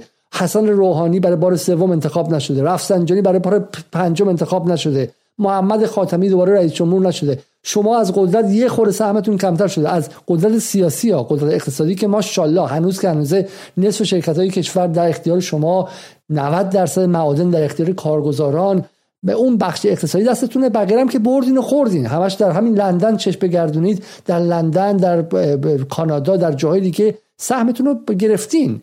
در قدرت سیاسی کمی قدرتتون کم شده. وگرنه هیچ اتفاقی برای ایران نیفتاده. خب برای همین این جمله که با این حال روز کشور فرصت چندانی باقی نمانده قالب ملت ناراضی و نامید اکثریت نخبگان ساکت یا مهاجر سرمایه های مادی گریزان و نیروهای خارجی از هر طرف کشور را احاطه کردند.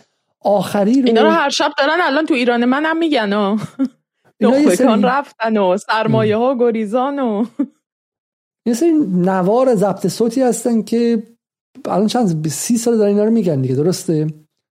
سوالی که هست اینه که واقعا سوال نیست چرا اینا رو بیرون کردن از فضای سیاسی ایران در سال 1400 سال چرا زودتر این کار نکردن؟ سال 90 چی شد اینا پس دادن؟ چرا اینا تونستن راه پیدا بکنن؟ خیلی عجیبه. اینا 8 سال دوره رفسنجانی 8 سال خاتمی 8 سال روحانی. اینا دست کم 24 سال رو مطلقا در قدرت بودن. من نمی‌دونم اینا واقعا تا کجا می‌خوان طلبکار باشن؟ حالا اینا با در واقع بعد از جنگ فقط گفتم. قبلش هم که به حال بودن همه جا. اصلا واقعا خیلی عجیبه. این سطح هست طلبکاری و سهمخواهی و اینقدر که واقعا ارث خانوادگی و فامیلی خودشون می‌دونن قدرت سیاسی رو. جنگ قبیله جنگ جنگ قبیله خب میگه آقا ما اول پشت منافع مردم پشت منافع ملی منافع مردم درد مردم کودکان سرطانی بیماران پروانه ای نمی‌دونم بی خانمان ها کسی که در سطل زباله دارن غذا جستجو می‌کنن پشت اینها قایم میشن و واقعا به قیافه اینا نمیاد که بخوان همچین جستایی بگیرن. می‌دونید؟ یعنی کسانی که دستشون تا اینا تا خرخره در دارن از منافع عمومی آنچه که متعلق به همه مردم بوده بیش به اندازه چند نسل پشت سرشون منتفع شدن. در تمام این کارتل ها و بنگاه های اقتصادی گردن کلفت مملکت اینا شریکن. 24 سالم که دست کم در مطلقا در قدرت بودن. در قدرت سیاسی رو در دست خودشون داشتن قدرت اجرایی رو. نه نه نه دولت که ایران کاری نیستش که رفسنجانی که قدرت نداشته خاتمی که قدرت نداشته روحانی که قدرت نداشته که قدرت, قدرت نداشته که پس چرا از پارسال تا حالا دارن اینجوری می‌کنن؟ از پارسال که همتی رو می‌خواستن بندازن به مردم چرا پس اینقدر آتیش گرفتن و جلز و ولز می‌کنن؟ باور نکردنی ها. یعنی وقتی یه قدرت دستشونه میگن دولت هیچ کار است خب؟ و دقیقا وقتی که دولت دستشون نیستش کشور تا آستانه کودتا و تا آستانه جنگ داخلی می‌برن برای اینکه باز به اون دولت برگردن ولی این جمله ها رو خب حالا واقعا بحث عوض شد ولی واقعا جذابه. من دوستم که یک بار دیگه این جمله ها رو برای شما بخونم. این جمله ها مال متن آقایون در سال 82 در تهدید به اینکه به شکلی اگر ایران تن نده به خواسته های اینها و با آمریکا هم صلح نکنه دیگه تموم میشه و از بین میره اینها. جمله رو فقط بخونیم. می‌خوام بهتون بهشون این جمله خیلی مهمه به نظر من. به این علت مهمه. اسمش از نامه جام زهر. خب آیه خامنه‌ای هم باید جام زهر بنوشه. اگر و, و وظیفه این نامه چیه؟ اینه که به رهبر جمهوری اسلامی که حالا قاعدتا یعنی رهبر 85 میلیون و نماد 85 میلیون پیرزنه که در انگلستان الان فوت کرده رو میگن که بهش توهین نکنین تو فضای انگلیسی. میگیم چرا؟ میگن که این نماده نماد به شکلی مردم انگلیس حالا چه دوستش داشته باشن چه نداشته باشن به عنوان نماد بهش حمله نکنین. خب آقای خامنه ای که بیش از نماده نماد 200 هزار خانواده شهیده نماد یک کشوری که تازه انقلاب کرده رو اسم نامشون بده که جام زهر. خب ما آمدیم به تو جام زهر بخوریم. ولی من فقط یه سوال دارم. کافی بود که آقای خامنه‌ای به حرف اینها گوش کرده بود. یه ایران موازی در نظر بگیرید. اگر آقای خامنه ای این نامه رو جدی گرفته بود در سال 82 و اون نامه جوانان دانشگاه رو جدی گرفته بود الان ایران کجا بود به نظر تو پریسا مطمئنا ایران سرنوشت خیلی خوبی پیدا نمی‌کرد. یعنی دست کمش اینه که با یه شکلی از انقلاب رنگی یا احتمالا با یه شکلی از حملات نظامی شاید موضعی دست کم. دست کم یک همچین اتفاقاتی میافتاد برای اینکه تغییر قدرت سیاسی در تغییر نظام سیاسی اتفاق بیفته و ایران هم تبدیل بشه به یک زائده ای که واقعا بعدش هم لابا جنگ داخلی و چند پاره شدن ایران و بعدم که دیگه دنیا می‌شد به کام تمام لاشخورهای سیاسی که مثل قارچ به خصوص این سالها از زمین در اومدن و با هم دیگه لابد می‌خواستن تقسیم قدرت بکنن دیگه. تبدیل می‌شد به یه حکومت مطیع و منقاد و نرمال. موتی که والا موتی که اشکال نداره که بحث موتی بودن نیستش که نه به نظر من کار ایران ایالات متحده. صدا صدا. به نظر من کار ایران مثل سوریه می‌شد برای اینکه در این زمان است که این نامه رو نوشتن. در زمانی که این تعداد پایگاه نظامی دور ایران چیده شده. در حالی که برای ما میگیم 11 سپتامبر افغانستان و عراق فقط دستگرمی بودن. اصل قضیه گرفتن ایران بود و ما این رو از خودمون نمیگیم. مثل اینکه من یه از این گفتگوی وزلی کلارک رو به شما نشون بدم که حالا احتمالا خیلی دیدن ولی دیدنش در امشب به نظر من خالی از لطف نیستش. این تیکه رو ببینیم و باز برگردیم. About 10 days after 9/11 I went through the Pentagon and I saw Secretary Rumsfeld and and Deputy Secretary Wolfowitz. I went down یه بار برگردیم About 10 days after 9/11 I went through the Pentagon and I saw Secretary Rumsfeld and and Deputy میگه ده روز بعد از 11 سپتامبر من رفتم به پنتاگون و رامسفلد رو دیدم Secretary Wolfowitz, I went downstairs just to say hello to some of the people on the joint staff who used used to work for me, and one of the generals called me and he said, "Sir, you got to come in. You got to come in and talk to me a second. I said, "Well, you're too busy." He said, "No, no." He says, "We've made the decision. We're going to war with Iraq." This was on or about the 20th of September. میگه روز 20 سپتامبر یعنی ده روز از جنگ گذشته بود. هنوز فضا فضایی که دارن قصه خانواده ها رو میگن اون آدمی که از بالای پنجره پریده پایین تو نیویورک اون آتش نشان هایی که فداکاری کردم. دیدین حتما اون فیلم معروف درباره آتش نشان ها در 11 سپتامبر مال اسپیلبرگ دیگه درسته؟ همه اون فداکاری ها و فضای به شدت میهنی در آمریکا همه پرچم آمریکا بالاست. فقط یک جایی نیستش به اسم برکلی. اگه شما در غرب آمریکا هستیم در سان فرانسیسکو افتخار کنید چون برکلی تنها جایی بود که مقابل این میهن پرستی توده‌ای و شوونیستی آمریکا گرایی مثل ایران گرایان آمریکا گرایان اون موقع دیگه چه می‌دونم داشتن خودشون خفه می‌کردن فقط برکلی وایساده بود تو اون فضا که همه آمریکا رو قربانی می‌دیدن. میگه ژنرال منو صدا کرد روز بیستم. و بحث anthrax بود. می‌گفتن تو نامه ها دارن anthrax میفرستن و دارن ویروس سیاه زخم به آدما میفرستن و فضا خیلی فضای سنگینی بود. نامه ها رو میگشتن دم در همه جا ایس بازرسی گذاشته بودن و اونجا میگه من جنرال صدا کرد بیا بالا و ما تصمیم گرفتیم به عراق حمله کنیم. I said we're going to war with Iraq? Why? He said I don't know. He said I guess they don't know what else to do. So uh, I said well did they find some information collect, connecting Saddam to Al Qaeda He said گفتم خب بریم به عراق حمله کنیم که چی بشه خب نمیدونم چیز دیگه نمیدونن گفتم آیا اسنادی پیدا کردین که صدام به القاعده بس بوده No, no. He says there's nothing new that way. They've just made the decision to go to war with Iraq. He said, I guess it's like we don't know what to do about terrorists, but we've got a good military and we can take down governments. And um, he said, I guess if, if the only tool you have is a hammer, every problem has to look like a nail. میگه ما ارتش خیلی خوبی داریم و میتونیم دولت های بیاریم پایین تو اگه یه چکش خوبی باشی همه رو به عنوان میخ میبینی که بعد تو سرشون بزنی So I came back to see him a few weeks later and by that time we were bombing in Afghanistan. I said, are we still going to war with Iraq? And he said, oh, it's worse than that. He said, چند هفته بعد اومدم و گفتم که آیا ما هنوز سراغ حمله به عراق داریم میریم چون به افغانستان حمله کردیم گفت اوضاع خیلی خرابتر از این حرف هست he reached over on his desk, he picked up a piece of paper he said, I just He said, I just got this down from upstairs, meaning the Secretary of Defense's office today, and he said, this is a memo that describes how we're going to take out seven countries in five years.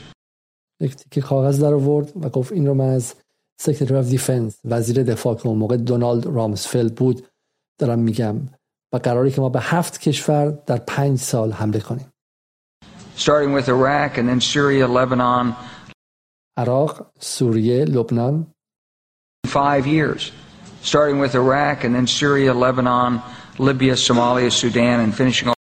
لیبیا، سومالیا، سودان. لیبی، سومالی، سودان و بعد میخوایم با چی تمامش کنیم؟ تمام این پیش رو که خوردیم میخوایم چی رو لغمه آخرمون چیه؟ Off Iran. و بعدش می‌خوایم با ایران تموم کنیم. The truth is about the Middle East is had there been no oil there, it would be like Africa. این خیلی عجیبه این خیلی خیلی لحظه عجیبی است برای من گفتم که واقعیت 11 سپتامبر بیش از هر چیزی برای ما ایرانی ها مهمه برای اینکه دقیقا جایی است که نقشه منطقه ما رو به این شکل در آورد خب دو طرف منطقه رو کاملا گرفتن برای پرس کردن ایران و هیچ براشون مهم نبود. هم قوانین لیبرالی خودشون در غرب رو از ملقا کردن و از بین بردن و روش پا گذاشتن بدون اینکه خیالشون باشه. هم در این کشورها جرم ها و جنایت های انجام دادن که باور کردنی نیست. وقتی هم کسی مثل جولیان آسانج اومد و چند تا از اینها رو رسوا کنه گرفتنش رو به بحانه هایی زندانیش کردن رو زبونش رو بریدن و الان هم ده ساله در زندان و هیچ صدایی ازش به جایی هم بیرون نمیاد. اینها مدعیان آزادی بیان هستن. اینا واقعا شعار نمی‌خوایم بدیم خب؟ و, و اومدن. ولی این یه بخش قصه است که پریس من دوستم تو خود ادامه بدی و فقط من اون متن می‌خوام تا آخرش بخونم خب؟ و یه قصه بخش دیگه اینه که ما چگونه 11 سپتامبر و این جنگلای ترور رو خونسا کردیم. یک ساعت و خورده هم صحبت کردیم. خیلی هم پراکندگویی کردیم که مقصرم من هستم. ولی تو ادامه بده بحث رو. می‌خوام من اون نامه رو تموم کنم. اگه می‌خوای نامه رو بخونی که بخون. دیگه اون یه قسمتش رو لاقل اواخرش رو بخون که معلوم بشه که اینها در واقع حرف حسابشون چی بوده. داشتن برای چی التیماتوم می‌دادن. اوکی من نامه رو همینجا بس بخونم. میگه که با این حال روز روز کشور فرصت میگم فرصت چندانی باقی نمانده. قالب ملت ناراضی و ناامید اکثریت نخبگان ساکت یا مهاجر. سرمایه های مادی گریزان و نیروهای خارجی از هر طرف کشور را احاطه کردند.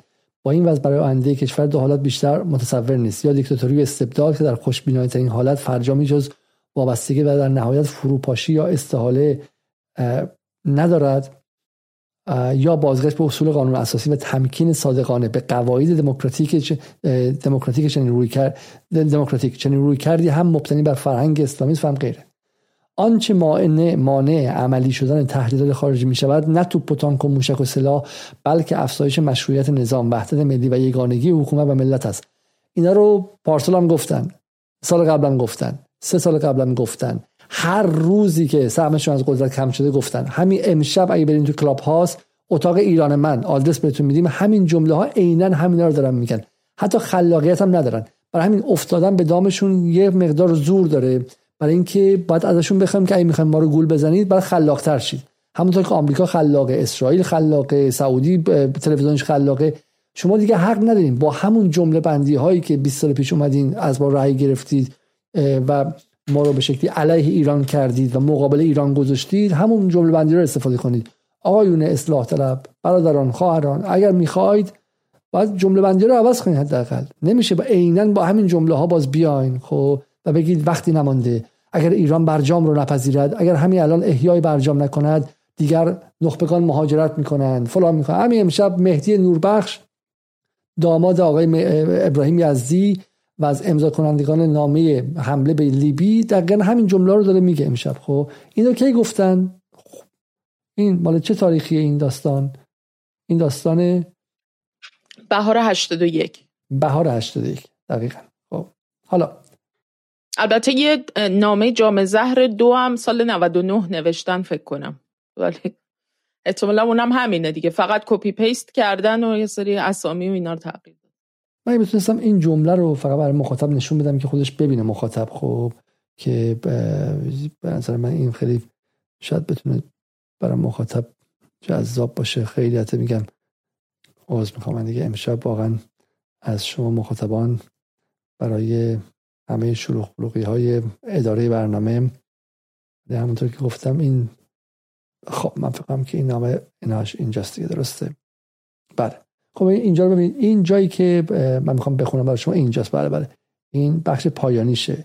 و اینجا میگه که این اقدام اگر جام زهری باید نوشید قبل از آنکه کیان نظام و مهمتر از آن استقلال و تمامیت ارزی کشور در مخاطر قرار گیرد باید نوشیده شود. و بی تردید این برخورد خردمندانه و متواضعانه از سوی ملت با همان پاداشی مواجه می شود که امام عزیز راحل روبرو شد. بشتابید بشتابید و جام زهر رو بخورید. ملت هم براتون دست می‌زنن و ما براتون تشویقتون می‌کنیم همونطوری که سر قضیه چیز کردیم سر قضیه برجام این کار رو انجام دادیم. اون جام زهر برجام رو ما وقتی به زور ریختیم توی به شکلی حلقوم نظام. بعدم مردم تو خیابون رو بردیم و جشن گرفتن و نظرسنجی نشون داد که مردم خیلی خوشحالن و اینها. اما اگر این جام زهر رو نخورید مردم خیلی ناراضی میشن عصبانیشون می‌کنیم و غیره. این مکانیزم مکانیزم ایجاد نارضایتی از داخل خیلی قضیه مهمی ها این قضیه خیلی خیلی قضیه مهمه یعنی تایزاده ها میگن که اگر اون چیزی که ما می‌خوایم رو مثل بچه‌ای که میگه اگه اون چیزی که من می‌خوام بهم ندی من اینجا همه چی به هم می‌زنم. انقدر اربده می‌زنم که تو بیچاره شی خب؟ و بقیه هم به شورش میکشونم. اصل قضیه اینه و میگه که اگر اون جام زهر رو الان بخورید خیلی متواضعانه است اما اگر نخورید دیگه کشور از بین رفته و اینها. حالا خواستشون چیه؟ جمله بعدی. امروز شورای نگهبان به عنوان بزرگترین مانع فرارای مجلس با توسط به تفسیرهای عجیب و احتجاجات غریب متاسفانه متاسفانه موجب وهن و بی‌اعتباری شرع و قانون شده. خب شورای نگهبان می‌خواد می‌خواد بره تو مجلس. تو مجلس چی می‌خواد؟ اولین چیزی که می‌خواست جام زر هسته بود. میخواستش که قوای هسته ایران تعطیل کنه. بعد میگه همین و هم دیگه. داره میگه آمریکا دو طرف ایران رو گرفته و اوضاع خرابه ممکنه به ما حمله کنه. دانشجوام گفتن اگه حمله کنه ما بهش میگیم بهار تهران. همش با هم دیگه همدسته خب؟ تنها راه چیه؟ اینم راه حله. جام زهر بخور. جام زهر چیه؟ ما بریم تو مجلس. تو مجلس چیکار کنیم؟ قوای هسته ایران رو ملغا کنیم و اعلام صلح با آمریکا و آشتی با آمریکا کنیم. بعدش چیکار کنیم؟ خل سلاح هسته‌ای خل سلاح موشکی خل سلاح منطقه‌ای. حزب الله رو بدیم بره حماس رو بدیم بره بقیه رو بدیم بره. بعد چه اتفاقی میفته پریسا؟ اتفاقی که میفته اینه که خب یک لغمه حاضر و آماده ای برای اینکه حالا از درون دچار فروپاشی بشه. کشوری که به هر حال با توجه به موزاییکی بودنش از منظر اینکه متشکل از اقوام مختلفیه که به خصوص در این سالهای گذشته هم از سمت همین دولت ها و همین سازمان های اطلاعاتی امنیتی منطقه‌ای و غربی روی اینها هم بسیار سرمایه گذاری شده. طبیعتا هم آماده یک جنگ داخلی و نهایتا هم احتمالا یک کدوم از این جریانات یا یک اطلافی از این جریانات منحت و این تبهکارانی که عملا مملکت رو تا مرز کلنگی شدن بردن نهایتا با چراغ سبز غرب میان و یک اطلافی تشکیل میدن و یک مشت اوباشی مثل امثال کرزای و نمی‌دونم امثال هم که وابسته هستن به اونها میان و به قدرت می‌رسن و هیچی. سرنوشت یک منطقه رسما تغییر می‌کنه. یعنی با تغییر نقشه فقط این ایران نیست که دچار فروپاشی میشه. این فقط کشور ما نیستش. کل این منطقه شیرازش از هم میپاشه. یعنی همین الان هم که این منطقه علی رغم تمام این 20 سال گذشته که این جریانات مختلف ریز و درشت سلفیست و نمی‌دونم جریانات تکفیری و گروه های مختلف شبه نظامی که از سمت دولت های مختلف غربی و منطقه‌ای تغذیه شدن علی رغم همه اینها تونسته این نقشه سر جاش بمونه و استراتژی که مبنی بر این بوده که اجازه نمیدیم مرزهای منطقه همین مرزهایی که صد سال پیش استعمار کشیده این مرزها رو. ولی دیگه یه بار کشیده. دیگه الان دیگه استعمار دیگه نمی‌تونه برای بار دوم بیاد این نقشه رو تغییر بده. نمی‌تونه بیاد بگه که ایرانی که روی ذخایر گاز خوابیده عراقی که روی ذخایر نفت خوابیده افغانستانی که روی ذخایر اورانیوم و لیتیوم خوابیده که آینده صنعت جهانه.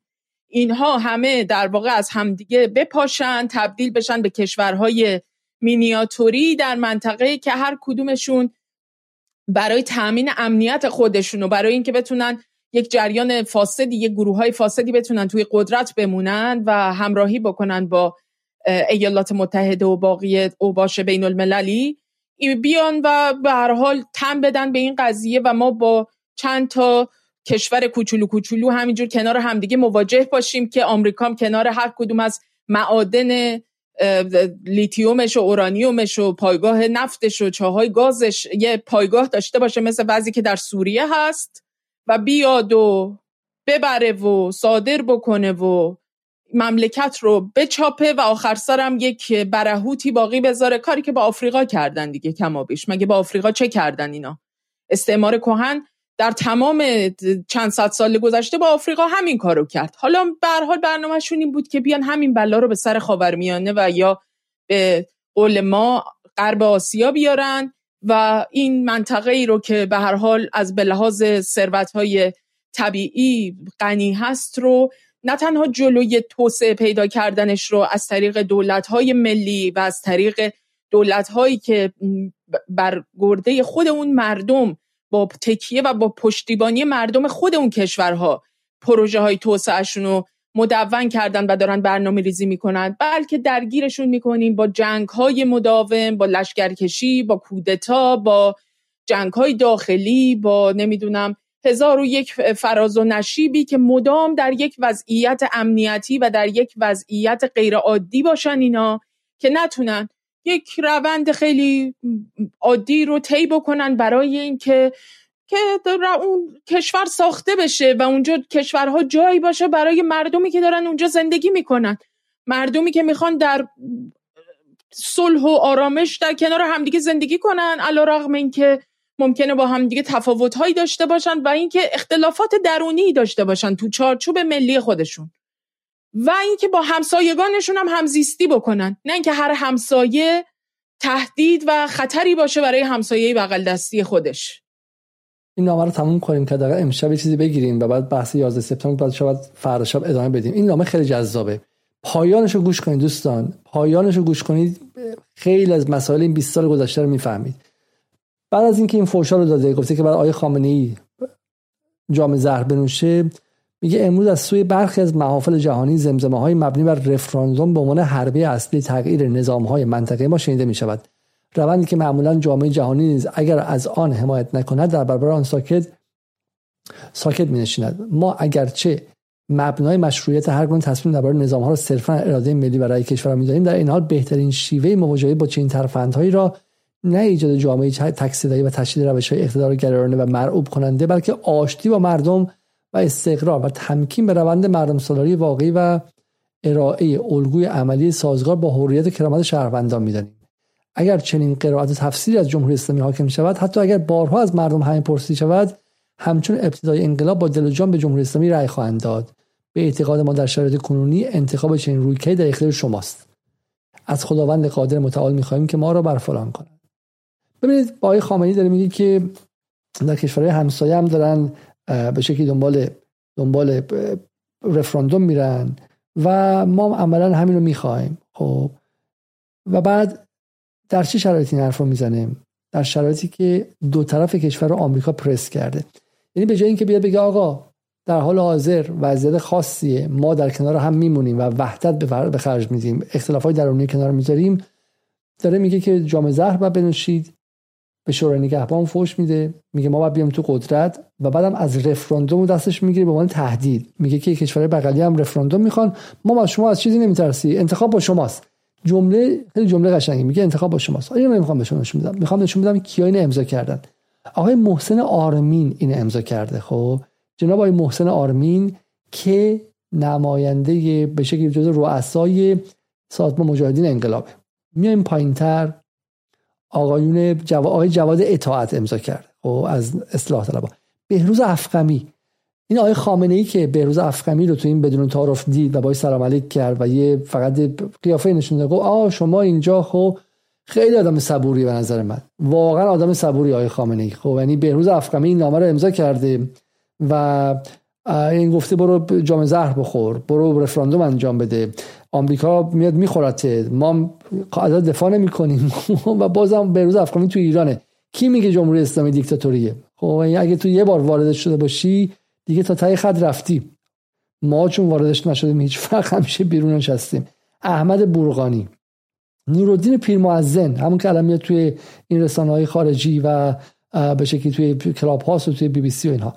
آقای علی تاجرنیا خب اینا همه اسمای معروفی. اینا تو 88 هم اومدن یک بار دیگه کشور رو به هم بزنن. خانم سویلا جلودارزاده بعد از این نامه 12 13 سال دیگه به واسطه نزدیک رفسنجانی بودن رئیس خانه کارگر می‌بینه میمونه و غیره. خانم فاطمه حقیقت جو که الان در آمریکا مشغول چه می‌دونم نوشتن تز برای اینکه چگونه ایران تحریم کنیم و غیره خانم آقای سید محمد رضا خاتمی برادر محمد خاتمی در این نامه است. نایب رئیس مجلس. باور نکردنی این نامه. باور نکردنی. فاطمه راکی. ابوالقاسم سرحدی زاده جز نمایندگانی که باز کارگری بودش. خب اینا همشون نماینده مجلس ها اینا آدمایی در دیوار خیابون نیستن. ها رفتن صد خورده ای نماینده مجلس آوردن. محسن صفایی فراهانی. که به رهبر کشور بگه چون آمریکا به خاطر 11 سپتامبر عصبانیه و دو طرف کشور رو گرفته شما کوتاه بیا. کوتاه بیا و بده بره. بده بره. خب خل سلاح رو خودت شروع کن همین الان. خانم الهه کولایی در همین برنامه جدال هم ما باشون دوبار صحبت کردیم. خب همه حرف نه آقای رجب علی مزروعی که الان در بلژیک هستن. خب همه حرف اینه. آقای محسن میردامادی. جز بزرگان اصلاحات. بهزاد نبوی محمد نعیمی پور. و خب، شمس الدین وهابی اینا همه جزو جبهه اصلاحات بزرگوار هستن. همه حرف اینه. در حالی که آمریکا تمام قوانین لیبرالیزم و دموکراسی رو کنار گذاشته داره گوانتانامو پشت گوانتانامو وجود میاره. تو کشور بغلی ابو غریب رو انداخته. دانشجوهای جهان تو همین انگلیسی که دانشجوهاش همجنسگرا هستن حالا تو ایران چون خیلی به همجنسگرا توهین می‌کنن باید به به شما بگم آقا اون همجنسگراهای انگلیسی عرقخور مواد زن همشون در خیابون بودن و علیه جنگ علیه گوانتانامو علیه ظلم آمریکا حرف می‌زدن و این بچه مسلمون های برآمده از آقای خمینی و نوه آقای خمینی و غیره همشون رفتن عملا همدست اشغالگری آمریکا تو منطقه غرب آسیا شدن. خب اینو اینو دقت کنید شما. اینو دقت کنید که این صد خورده ای نماینده مجلسی که همشون در دهه 60 قدرت داشتن. در دهه 70 خیلیشون قدرت داشتن. از شورای نگهبان رد شدن. همین الان هم هنوز اونقدر تو ایران قدرت دارن که قدرداری کشی می‌کنن برای نظام.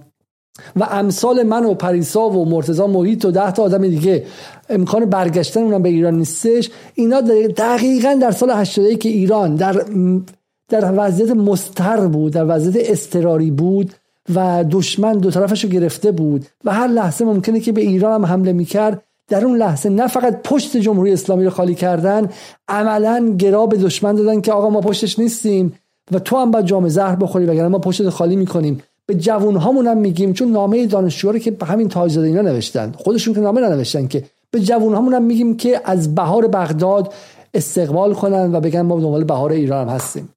در سرتاسر سر جهان از ژاپن تا مکزیک دانشجوها علیه اشغالگری آمریکا در عراق و افغانستان تظاهرات می‌کردن به جز یک کشور.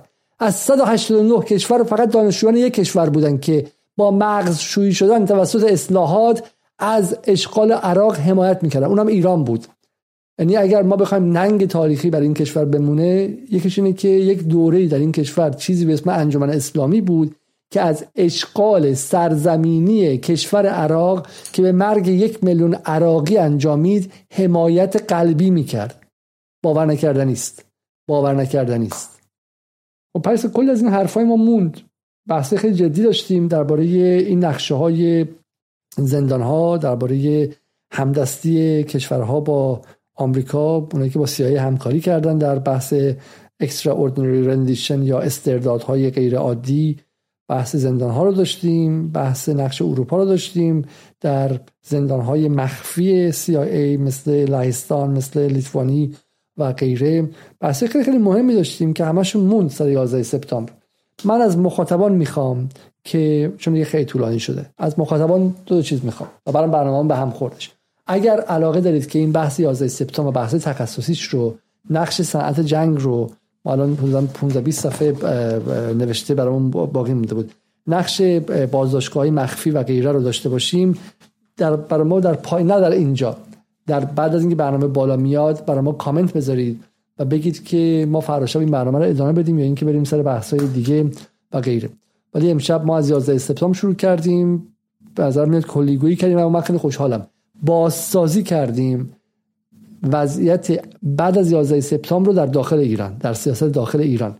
تمام این مدارک رو هم ما در وبسایتمون منتشر خواهیم کرد. همین امشب یا فردا صبح که شما دسترسی داشته باشید.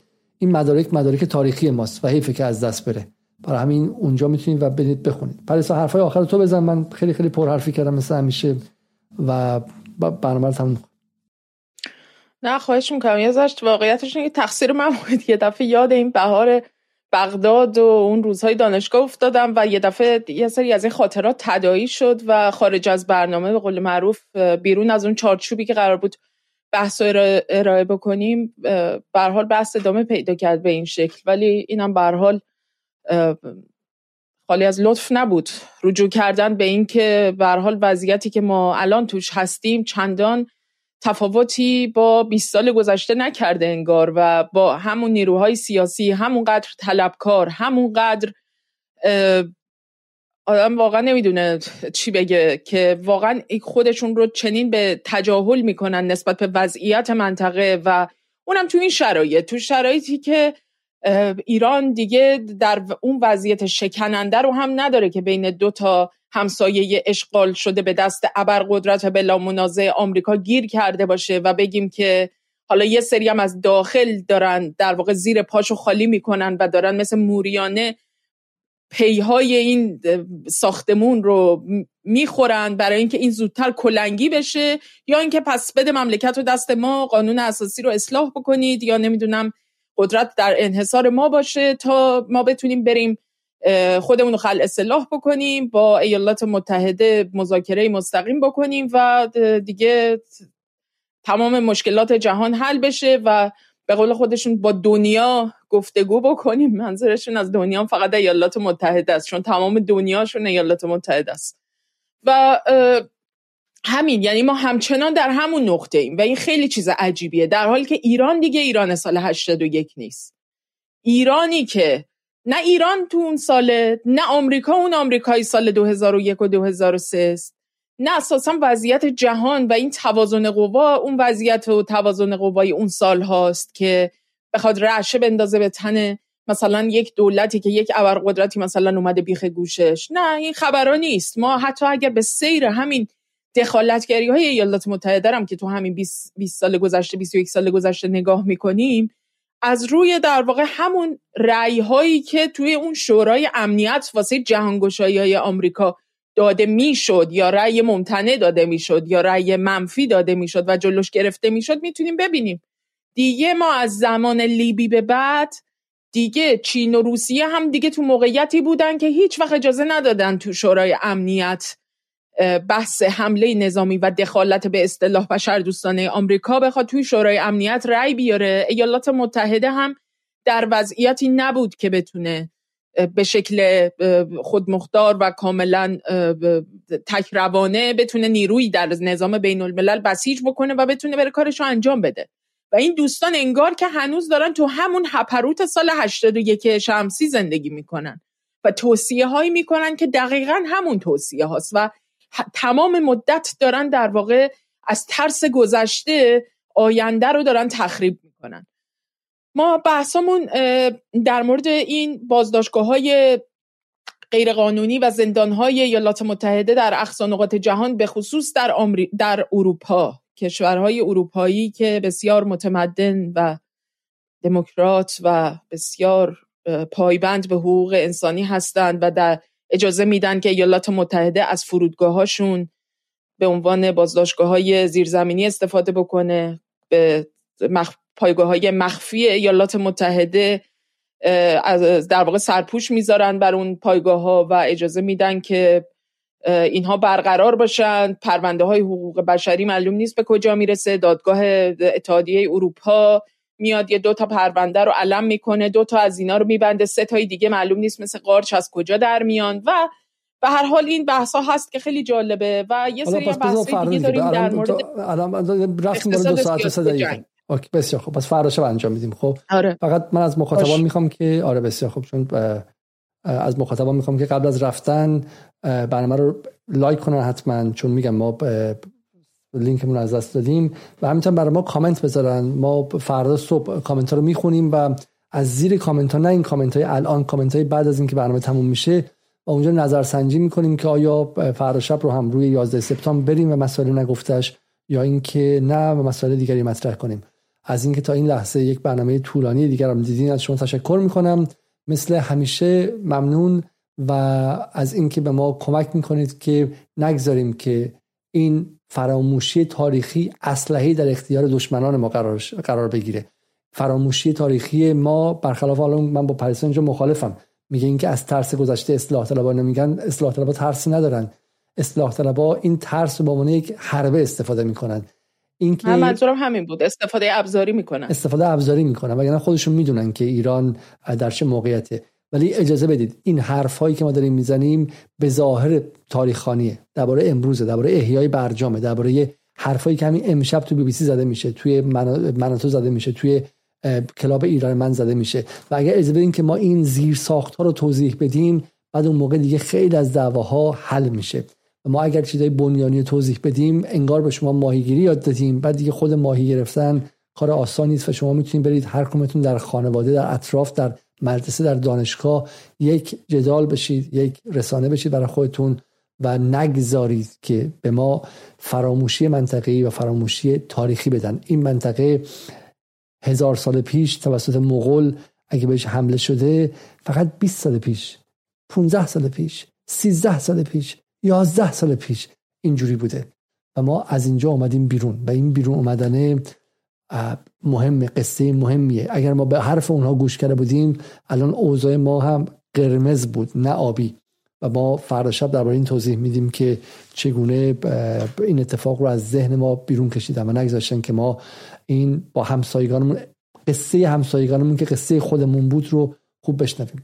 تا فردا شب و اگر شما بخواید بخش دیگر این برنامه شب روز شما خوش.